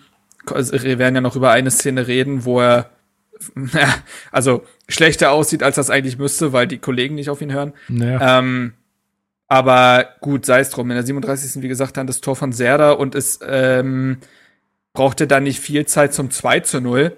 Und ich muss wirklich sagen, ich habe beide Treffer sehr unwirklich wahrgenommen, weil man eigentlich relativ konsterniert war, wie schlecht Hertha gespielt hat. Also das war ja an Destruktivität und äh, ja, also an Destruktivität eigentlich nicht zu überbieten. Das war, man hat sich extrem tief hinten reingestellt, man hat keine drei Pässe gefühlt an Mann gebracht, man hatte keine Entlastung, man hat auch nicht viel zugelassen, okay, aber trotzdem ist das meilenweit weg von irgendwelchen Ansprüchen gewesen. Und deswegen war das erste Tor, weil das so aus dem Nichts fiel, so unwirklich und das zweite umso mehr, weil das ja fast schon noch mehr Slapstick ist von Bochum. Genau, 43. Minute. Es gibt einen Einwurf von äh, Jatze irgendwie in den Strafraum und dann stolpert irgendein Bochumer darum und der Ball fällt sehr da vor die Füße und der knallt ihn rein. Auch mit ein bisschen Glück hat er auch zugegeben im Interview danach. Also er hat gemeint, ich habe ihn einfach draufgeschossen und äh, ja, Ja. war auch ein bisschen glücklich, dass er da reingeht. Also wieder, wie du es auch gerade gesagt hast, ne, irgendwie Fehler Bochum und äh, dann irgendwie eine Einzelleistung von Serda, der dann natürlich auch gut antizipiert und dann da in den Raum reingeht. Keine Frage.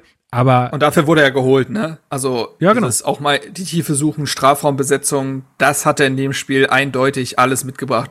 Auch Thema Vertikalität und all das. Das war das erste Spiel, wo du gemerkt hast, dafür wurde er geholt und ohne Serda wäre in dem Spiel nichts passiert. Ja, also drei Schüsse, zwei Treffer in der ersten Halbzeit, das spricht schon irgendwie eine klare Sprache und du hast es ja gerade auch gut ausgeführt. Also von äh, wirklich schönem Fußball können wir da in keiner Weise sprechen. Mich hat's zu dem Zeitpunkt tatsächlich gar nicht Ganz so kurz, ganz kurz. Ja, Ich äh, würde noch zum Tor sagen wollen, weil äh, VfL-Trainer Thomas Reis es nach der Partie auf der Pressekonferenz angesprochen Mhm. Ja. hat, dass er da einen Foul gesehen hätte, sehe ich nicht. ich weiß nicht wo. ist mir, also er spricht halt davon, dass Belfodil äh, Lamprapodoulos, schwieriger Name, ähm, quasi an der so zieht, dass der sich einmal dreht und nicht mehr an den Ball kommt. Aber ganz ehrlich, wenn sowas abgepfiffen wird, dann können wir es auch sein lassen, weil dann darf auch keine Körperlichkeit mehr im Spiel sein. Ich weiß, was er meint, dass das unglücklich ist und er meint ja, jeder, der schon mal Fußball gespielt hat, weiß, wie das ist und deswegen ähm, finden es vielleicht manche lächerlich. Er sieht da einen Foul. Ich sehe es ehrlich gesagt nicht. Also ist mir zu wenig. Ist wahrscheinlich halt auch ein bisschen die Denk ich auch. Brille. Brille. Ähm, Yannick, wie hast du das denn dann irgendwie so zur zwei, Halbzeit äh, gesehen, dieses 2 zu 0?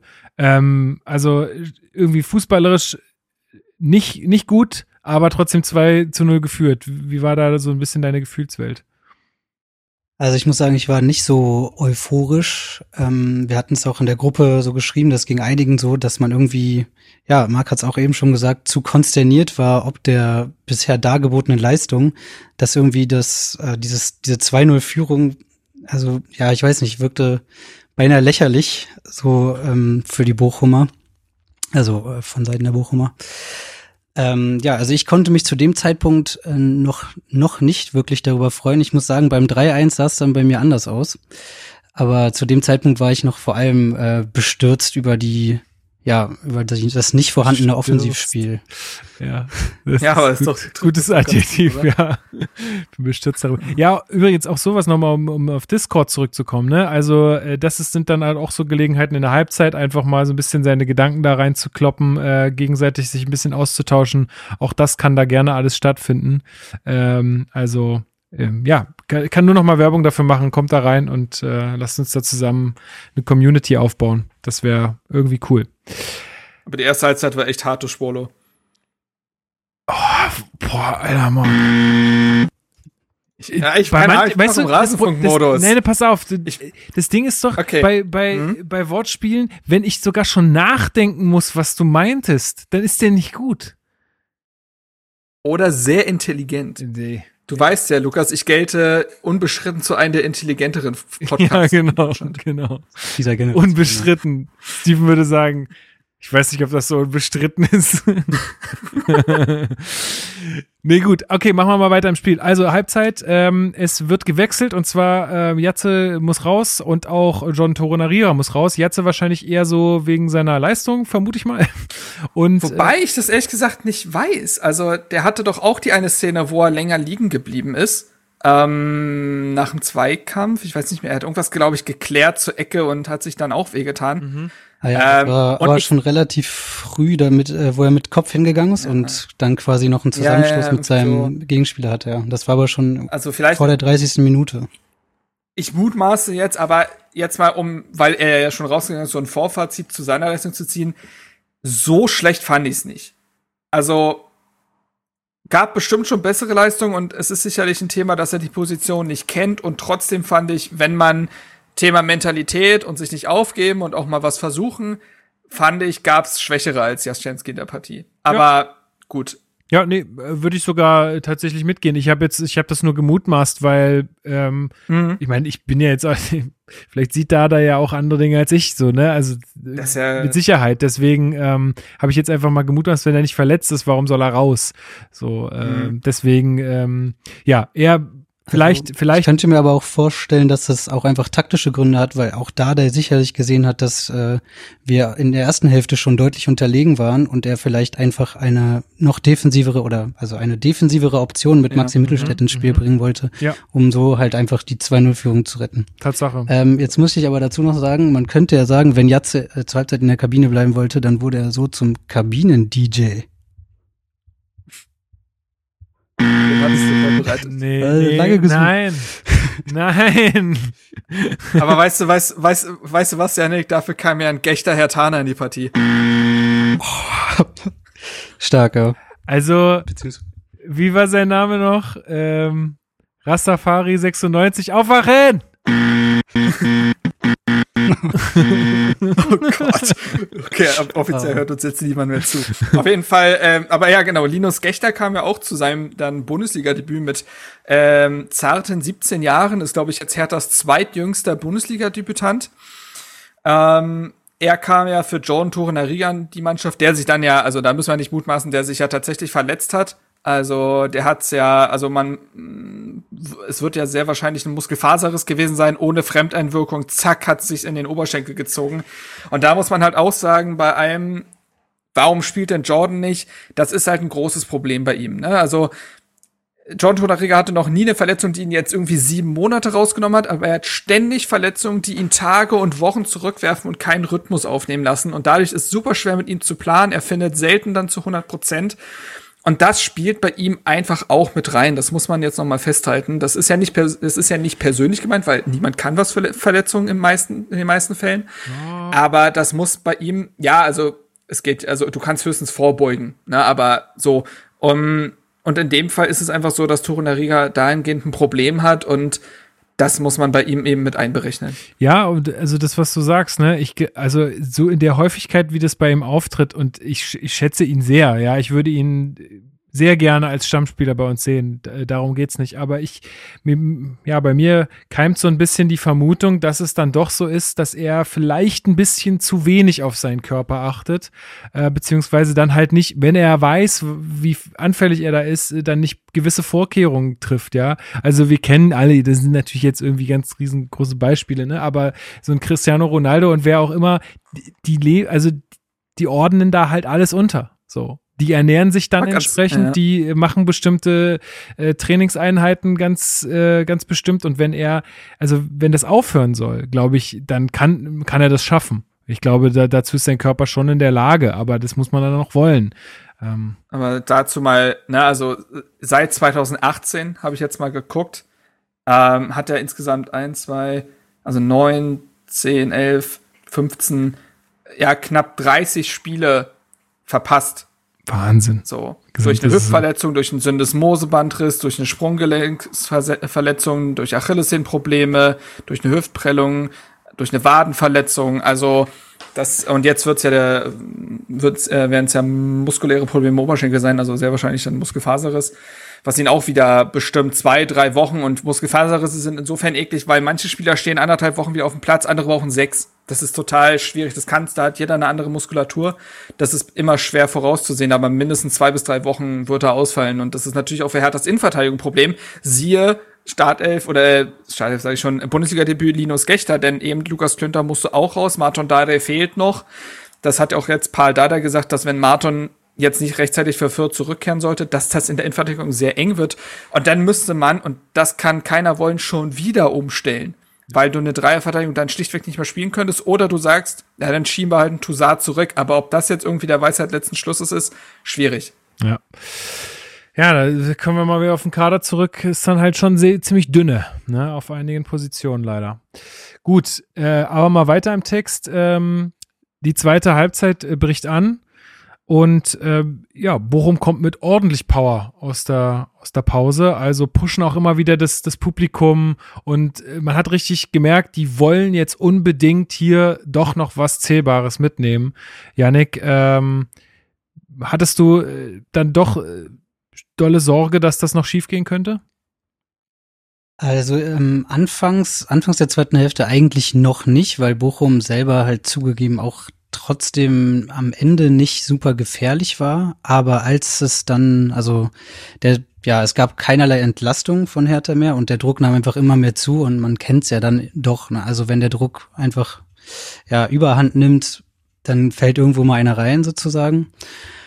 Und ja, so ein bisschen war es ja dann auch äh, in der 59. Minute ähm, kam Bochum dann zum Anschlusstreffer, als auf links erst äh, Gerrit Holtmann, der der Bochumer Messi sozusagen, seit seinem letzten Super Solo, ähm, natürlich so wahnsinnig gefährlich ist, dass zwei Gegenspieler es versuchen müssen, mit ihm aufzunehmen.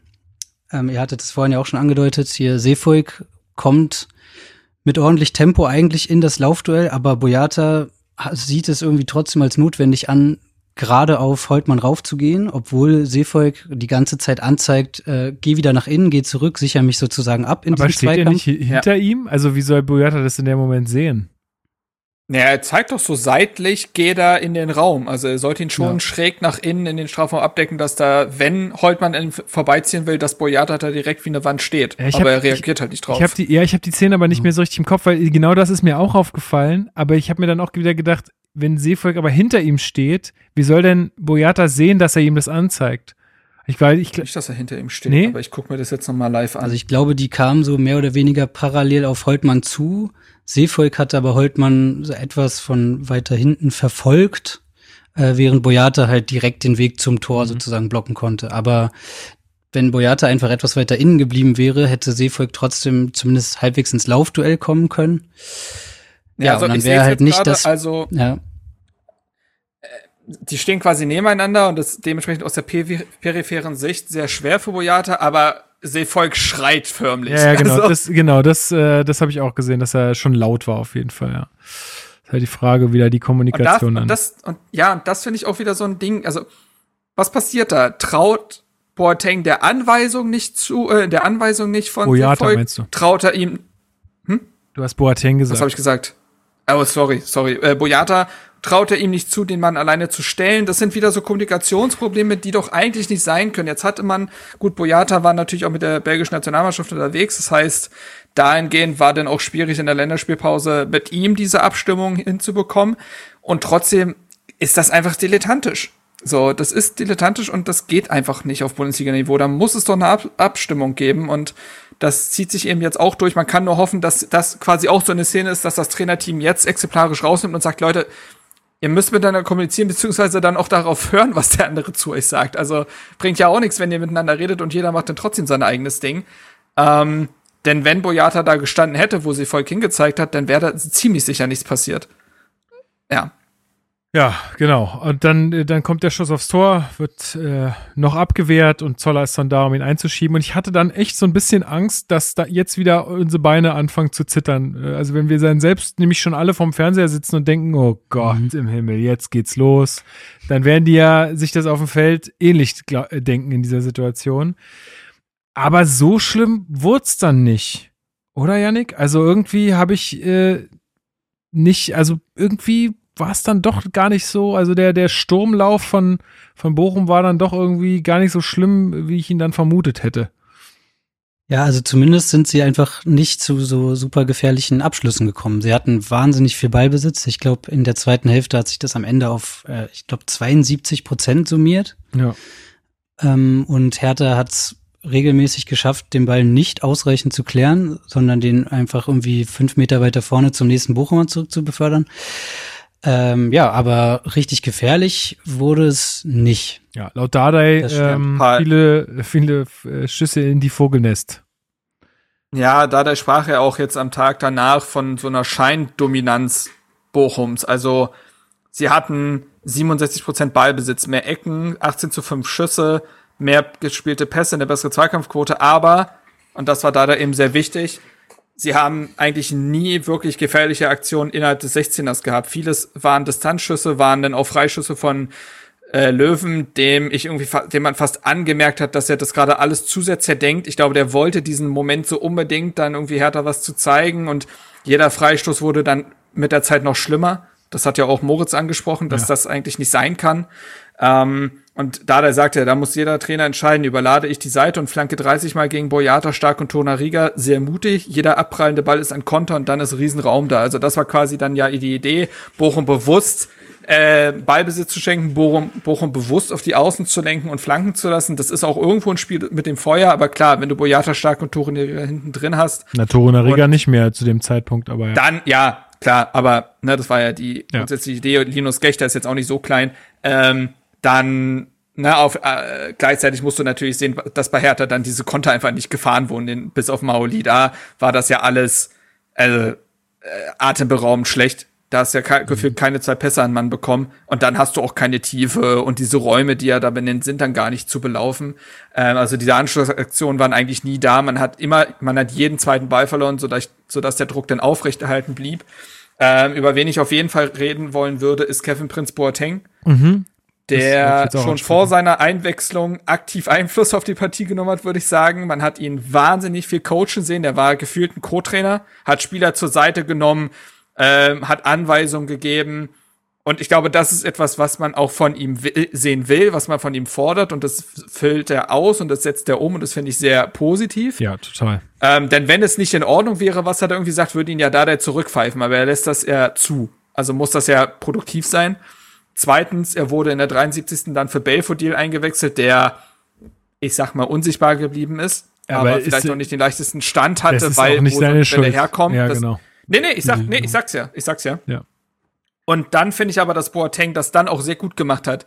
Sehr, sehr clever, immer wieder Fouls gezogen im Mittelfeld, dadurch dieses Pressing-Moment von Bochum aufgelöst. Also, wenn ich mir das jetzt mal angucke, der wurde zweimal gefault und das waren jetzt Fouls, wo er sich einfach sehr clever dann in den Mann stellt, den Fuß reinhält und dann halt fallen kann.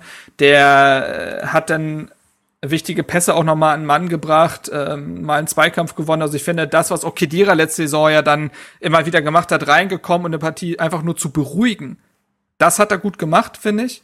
Und hat da auch nochmal ein bisschen Feuer aus dem Spiel genommen. Deswegen wollte ich ihn unbedingt noch erwähnen. Und dann kommen wir eigentlich schon zur 78. Minute.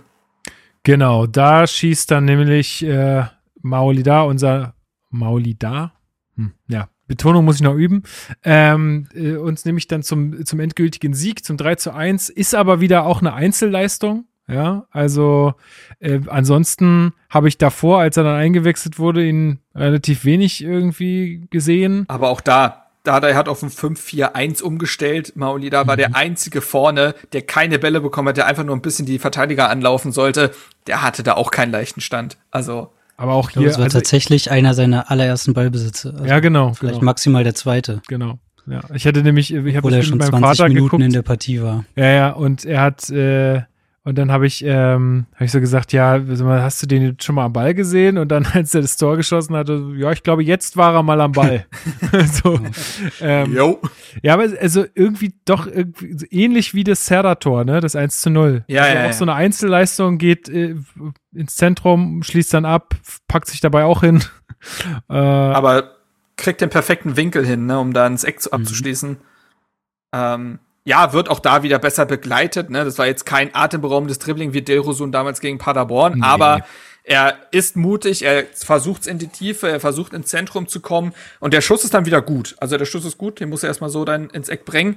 Ähm, natürlich ein Traum-Einstand für den Jungen, das ist ja vollkommen klar. Der jetzt auch, wie gesagt, das haben wir ja schon erörtert, das steht auch im sehr ausführlichen Artikel, den ich auch noch sehr empfehlen kann von Chris, äh, dass Maulida einfach aus einer schwierigen Zeit kommt in Nizza, wo er selten das Vertrauen bekommen hat, wenig im Rhythmus war und dann so beim neuen Verein aufzuschlagen, ist natürlich ideal, rein individuell gesehen. Ja, du hast ihn jetzt gerade angesprochen, Chris. Äh, und bevor wir jetzt ein bisschen ein kleines Fazit äh, zu der Partie noch ziehen, äh, würde ich gerne mal ähm, Chris zu Wort kommen lassen, der uns mal ein bisschen erzählt äh, von seiner Auswärtsfahrt. Denn Chris ist ja nicht ganz so weit von Bochum in Köln beheimatet und er hat sich aufgemacht und äh, war im Blog für uns und erzählt mal so ein bisschen, wie das jetzt war, wo jetzt auch wieder ein bisschen mehr äh, Fans zugelassen sind.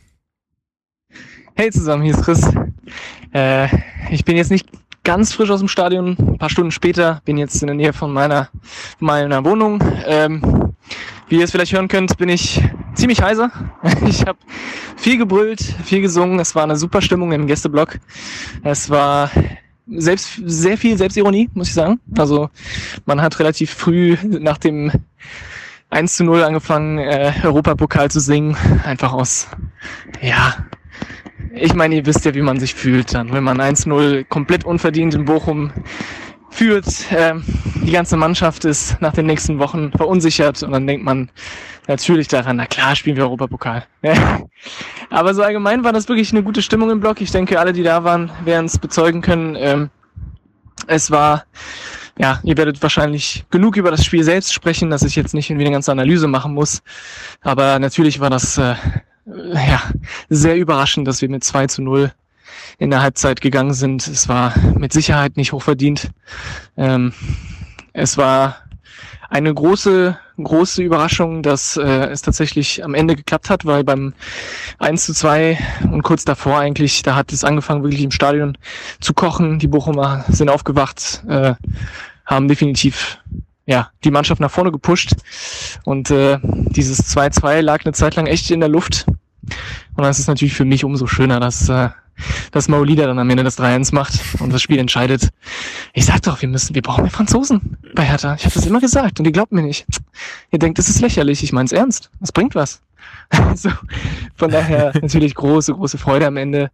Äh, die Mannschaft war äh, ist auch zu uns gegangen, war aber noch sichtlich so ein bisschen schüchtern, so ein bisschen zurückhaltend, äh, weil man natürlich nicht mit einem Sieg in Bochum auf einmal alles wieder gut macht. Aber ja, am Ende war das wirklich ein sehr, sehr erfolgreicher Abend für uns. Ich glaube, wir Fans hatten eine echt gute Zeit. Wetter war schön. Bochum ist eine sehr angenehme Stadt, um, äh, um auswärts zu fahren. Und ähm, ja, keinerlei Ärger, keinerlei Stress. Zumindest für mich nicht. Ich hoffe, für alle war das ähnlich. Und äh, ja, jetzt fahren wir endlich mal mit drei Punkten nach Hause. Was ein sehr ungewohntes Gefühl ist. Ich weiß nicht ganz, wie ich mich fühlen soll. Aber ich mache mir mal Gedanken und ich wünsche euch ganz viel Spaß bei der Aufnahme. Macht's gut, Howie und Maulida, Fußballgott. ja, ein hörbar äh, glücklicher äh, Chris. Äh, vielen Dank äh, für diese Eindrücke. Ähm, ja, auch, dass äh, die Mannschaft nochmal äh, zu den Fans gegangen ist, fand ich gut. Auch, dass sie jetzt nicht da überbordend den Sieg gefeiert haben, fand ich auch gut. Also die wissen anscheinend auch, dass sie da jetzt nicht das beste Spiel aller Zeiten abgeliefert haben. Janik, ist der Sieg unverdient gewesen? Äh, also, ich finde persönlich schon, bei The Zone hat äh, Jonas Hummels ja gesagt, wenn man irgendwie drei Tore macht, dann ist es am Ende auch immer verdient.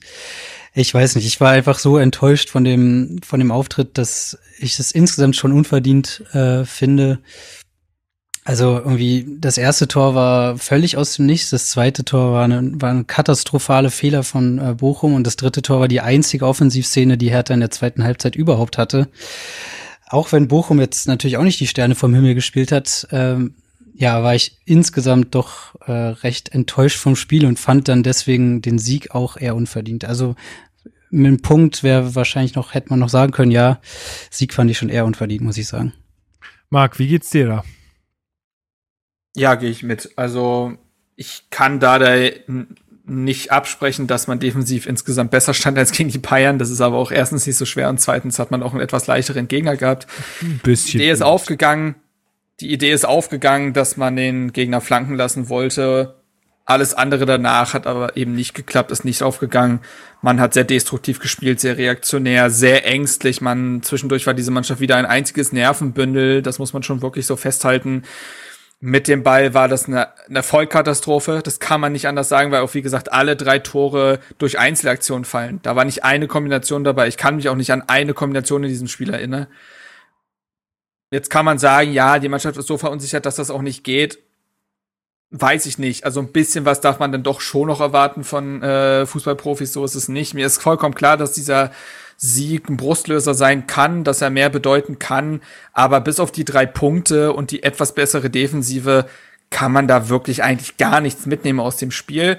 Ich glaube auch, dass dieser Sieg nicht, also der muss mit dem Spiel gegen Fürth verknüpft werden, weil wenn dieses Spiel dafür gut war, der Mannschaft ein bisschen mehr Sicherheit zu geben, auch das erstmal jetzt gewonnen zu haben und so weiter. Und dann, wenn eine etwas befreiterere Truppe, die auch ein bisschen besser Fußball spielen kann, gegen Fürth sehen, dann war dieser Sieg umso wichtiger und dann kann man das auch als positiv ähm, verzeichnen, außerhalb der drei Punkte. Ansonsten kann es auch gut sein, dass von diesem Spiel sehr wenig bleibt. Das muss man schon so festhalten und da darf man sich jetzt eben nicht blenden lassen. Ähm, ich hoffe, dass es da intern trotzdem eine Analyse geben wird, was an diesem Spiel auch alles verbesserungswürdig war, denn man findet genug Punkte. Das soll auch nicht miesepetrig klingen oder so, aber ich fände es falsch, von Ergebnis auf die Spielweise zu schließen. Also das hat Yannick schon sehr gut beschrieben, wie viel Glück dabei war, diese Tore überhaupt zu erzielen und dass man darüber hinaus eben nichts offensiv geleistet hat. Und das kann nicht der Anspruch sein. Ja, also das muss man jetzt auf, also diese drei Punkte muss man natürlich mitnehmen und man muss auch die, diese positive Energie daraus ziehen, irgendwie alles, was geht. Für die Mannschaft, ähm, klar. Ne, also das, das darf, das darf auf jeden Fall sein und nur so äh, kriegt man ja auch dann äh, ein Mannschaftsgefüge auch zusammen über Erfolg und ähm, dann ist es egal, wie der sich am Ende einstellt. Erstmal ist er, ist er da, aber wie du schon richtig sagst, ne, Lobeshymnen werde ich jetzt hier auch nicht ausbrechen. Also es wird natürlich auch sehr viel davon abhängen, welche Spieler stehen zur Verfügung am Freitag. Wie wird das System sein? Kann die Mannschaft sich irgendwann mal einspielen in, in einem gewissen System? Äh, Abläufe äh, dass die mal äh, sich festigen, weil du kannst nicht kombinieren, wenn die Abläufe nicht, nicht, nicht drin sind. Ähm, Klar. Und das war ja auch, und konnte ja diesmal auch gar nicht der, der Anspruch eigentlich sein, weil ähm, nach einer Umstellung, die Vorbereitung, hattest du ja auch schon vor zwei Wochen gesagt, die Vorbereitung war im Endeffekt für die Cuts. Ähm, so viele neue da. Ähm, und jetzt nochmal mit einem komplett anderen System äh, da aufzulaufen. Also es war natürlich schon abzusehen, dass das so läuft äh, ja, hoffen wir mal einfach, dass, dass wir jetzt das Positive rausziehen können, äh, die ganzen verbesserungswürdigen Sachen analysieren und dann äh, einen erneuten Dreier gegen Fürth äh, einfahren können. Gut, dann soll es das zum Spiel gewesen sein, oder? Ja, ich würde nur noch mal kurz äh, Linus Gechter tatsächlich auch loben wollen. Also ich finde dafür, dass der überraschend in die Partie kam, das war ja eher als, glaube ich, wir haben nur noch einen Verteidiger, nehmen wir ihn halt mit, gedacht dass der mit 17 Jahren so eine Partie spielt. Der hat, glaube ich, sieben Aktionen geklärt. Das ist ähm, beachtlich für so kurze Spielzeit. Ähm, damit genauso viele wie ein Boyata in der gesamten Partie. Hat vier Tacklings durchgebracht, ähm, einen Ball abgefangen und auch ein, zwei gar nicht so schlechte Pässe gespielt. In manchen Szenen sah er noch wackelig aus, aber das muss auch irgendwie eingepreist sein bei einem so jungen Spieler ohne Bundesliga-Erfahrung. Und trotzdem finde ich, ist das eine Partie gewesen. Dada hat ihn danach auch für seine Abgezocktheit gelobt, auf die Hertha und er aufbauen können. Und da hat er sich schon als jemand, als jemand angeboten, der, wenn es nochmal brennt, den du reinwerfen kannst und nicht denkst, dass das absolut vogelwild wird. Ja, genau. Jetzt ist ja auch die Zeit der Jugend, Marc. Das ist doch. Das, das ist so. Das ist so. Also, Dada hat es nach dem Spiel angesprochen. Man kann sehr stolz auf die Jugend wohl sein. Äh, Las äh, hier, äh, Lasacic Lasacic? Samacic, mein Gott. Samacic. Lazar Samacic. So, Samacic, so heißt der Junge. Äh, der, der Mann hat äh, jetzt für Udine das Siegtor erzielt in der Serie A. Luca Netz macht seine erste Vorlage für Netz. Das sind natürlich immer so doofe Beispiele, weil sie eben bei anderen Vereinen spielen. Aber ich glaube, ihm ging es nur so ein bisschen darum, generell zu sagen, dass Hertha in der Lage dazu ist, echt einige Spieler auf Profiniveau auszubilden. Und vielleicht ist Linus Gechter der Nächste. Ja, hoffen wir es mal. So, dann kommen wir zum Ausblick. Am Wochenende wird wieder Fußball gespielt. Wer macht ja. das Rennen? Ich weiß gar nicht, wer spielt denn überhaupt? Ja, wir haben es schon angesprochen. Hertha BSC wird im Berliner Olympiastadion am Freitag um 20.30 Uhr, wenn ich mich nicht irre, gegen äh, Geräuter Fürth das Kleeblatt äh, spielen. Und wir haben ein, äh, wieder für euch eine kleine Einschätzung zum Spiel aus der Sicht eines Förders oder beziehungsweise eines Nürnbergers, ich weiß gar nicht, wo er genau wohnt, ähm, uns eingeholt und zwar von Michael Michi, der wohnt ähm, äh, er, oder der arbeitet für die Nürnberger Nachrichten so und kümmert sich da vor allen Dingen ums Klebert. Ganz witzige Story, äh, Marc, habe ich dir noch gar nicht erzählt. Und zwar, du hast mir so eine Liste zukommen lassen mit Leuten, wo du sagst, mhm. hier, die könntest du mal anschreiben für sowas, ne? Und äh, connecte dich mal mit denen. Und habe ich natürlich in dem Fall auch gemacht, ähm, habe Michael angeschrieben und der schrieb mir dann zurück, sag mal, Lukas, Hast du mal in Nürnberg gewohnt und warst du mal mit Hanna zusammen? So klar. Es, und es, war so klar. Es war so. Und hab das, ich dachte mir sofort, Nürnberg ist ein Dorf. Die kennen sich. Ich habe das wirklich, ich habe das wirklich gedacht. Ja, was heißt, ich kenne den, aber auf jeden Fall kennt er mich, äh, weil er meine Ex-Freundin kennt und die zusammen studiert haben.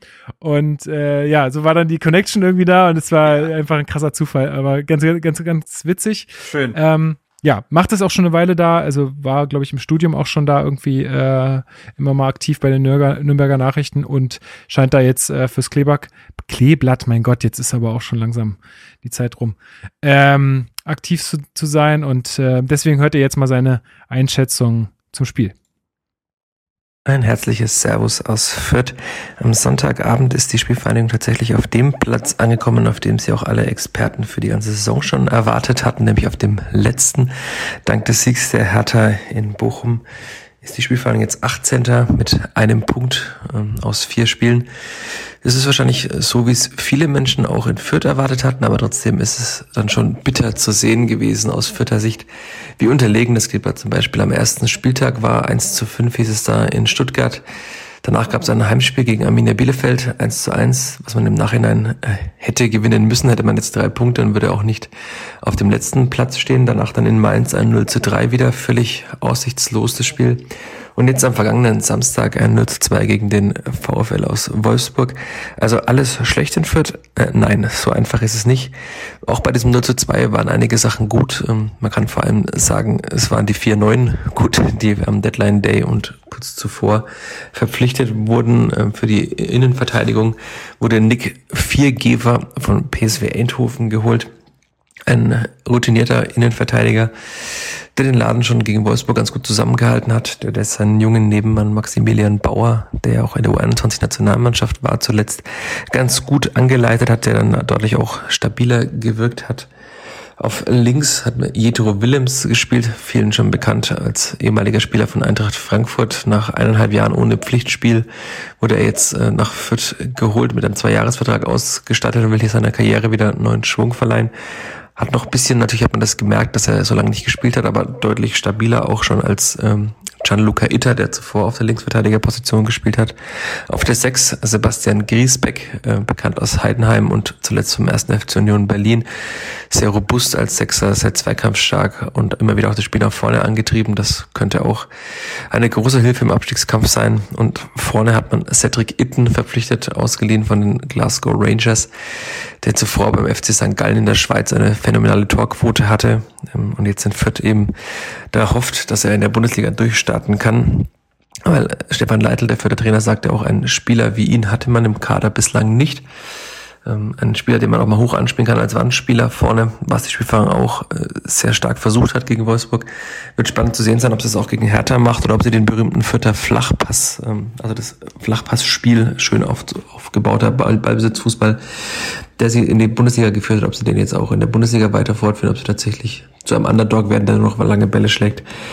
Deswegen am Freitagabend, das wird dann schon ein sehr richtungsweisendes Spiel aus Fürther Sicht, denn wenn man jetzt da verliert gegen die Hertha, hat man weiterhin einen Punkt und dann kommt der große FC Bayern nach Fürth. Ja, dann hätte man nach sechs Spielen wahrscheinlich einen Punkt und steht dann schon mit dem Rücken zur Wand, was man eigentlich gar nicht gebrauchen kann. In diesem Sinne auf ein gutes Spiel am Freitagabend und bis bald. Ciao, ciao. Ja, vielen Dank, äh, Michael. Michael widmet sich jetzt wieder seiner Nebentätigkeit, äh, Erotikromane zu, zu vorzulesen. ja, wer weiß, keine, keine, Ahnung, vielleicht war das ja mal eine gute Anregung. Ähm, nein, vielen, vielen Dank für diese Einschätzung. Also, richtig äh, auch Druck auf den Kessel in Fürth, weil, also hat er ja gerade selber gesagt, ne, wenn die jetzt gegen uns verlieren sollten äh, und dann auch noch gegen Bayern wahrscheinlich verlieren, dann sieht's richtig düster aus erstmal. Haben sich aber anscheinend gut verstärkt. Ähm, Janik, was, was glaubst du, ähm, ist drin jetzt am Freitag? Ist nicht lange Pause bis dahin. Ähm, was glaubst du, äh, können wir da machen? Ja, also wer jetzt die ersten Spiele von Fürth zumindest mal in der Sportschau oder so gesehen hat, hat schon gesehen, dass die auf äh, in der Bundesliga qualitativ nicht so richtig mithalten konnten bisher.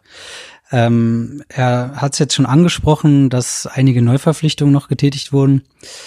Ob die jetzt direkt das Spiel auf ein anderes Niveau äh, hieven können, wage ich mal zu bezweifeln.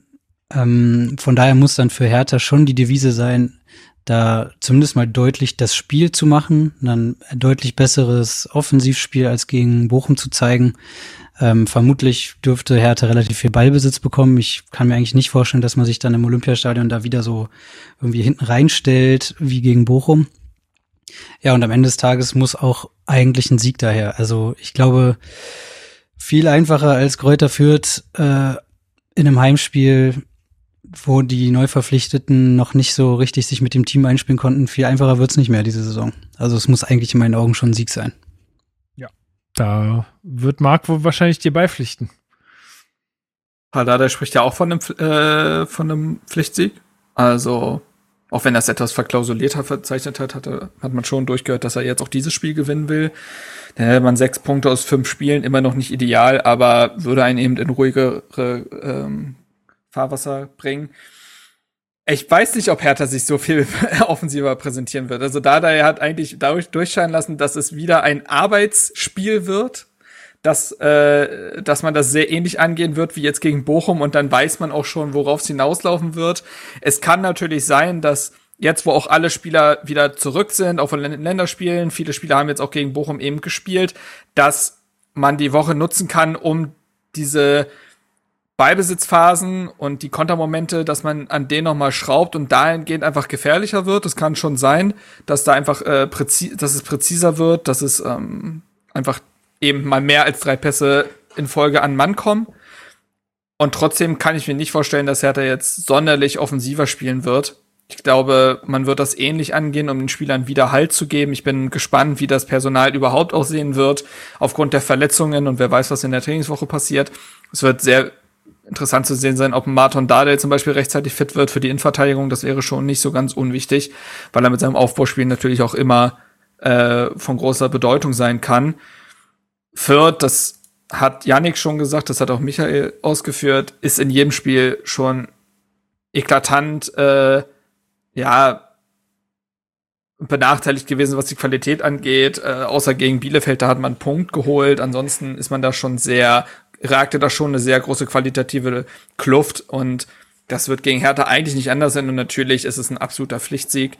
Aber ich kann mir nicht vorstellen, dass dieser Sieg gegen Bochum jetzt so viel ausgelöst hat in der Mannschaft, dass man plötzlich das schöne Spiel auspackt. Das wird ein ähnliches Spiel, das wird ein kampfbetontes Spiel, das wird ein zweikampfintensives Spiel und Hertha wird versuchen, vor allen Dingen über Umschaltmomente, über einen Serda, Richter, Maolida, Belfodil dann was zu kreieren. Ähm, vielleicht kommt ein Eckelenkamp auch zu seinem Debüt. Der hat ja jetzt gegen Bochum nur auf der Bank gesessen über 90 Minuten. Ja, und dann wird's vielleicht ein glanzloser Sieg, aber ein Sieg und dann kann man danach mal weiterschauen. Ja, was uns natürlich auf die Füße fallen könnte, wäre halt dann doch der Druck gegen halt den vermeintlich schwächsten Gegner zu Hause zu spielen vor eigenem Publikum und dass dann halt ja die Beine wieder nicht mitmachen. Ähm, das sehe ich noch so als Gefahr.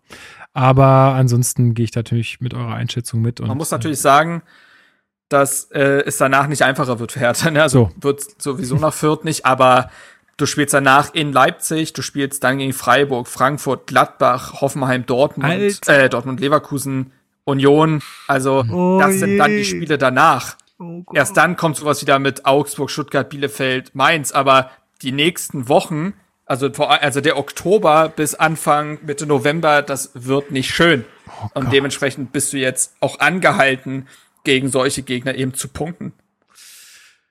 Oh, das hat mir jetzt ja wieder richtig schön einen von Latz geknallt, ey. Oh, gar keinen Bock mehr, ey. Tut mir leid, ich, die, die Realität tut manchmal echt weh, Lukas. Ja, ja, in diesem Sinne, ne? Insofern, hau hier auf eine bessere Zukunft. so.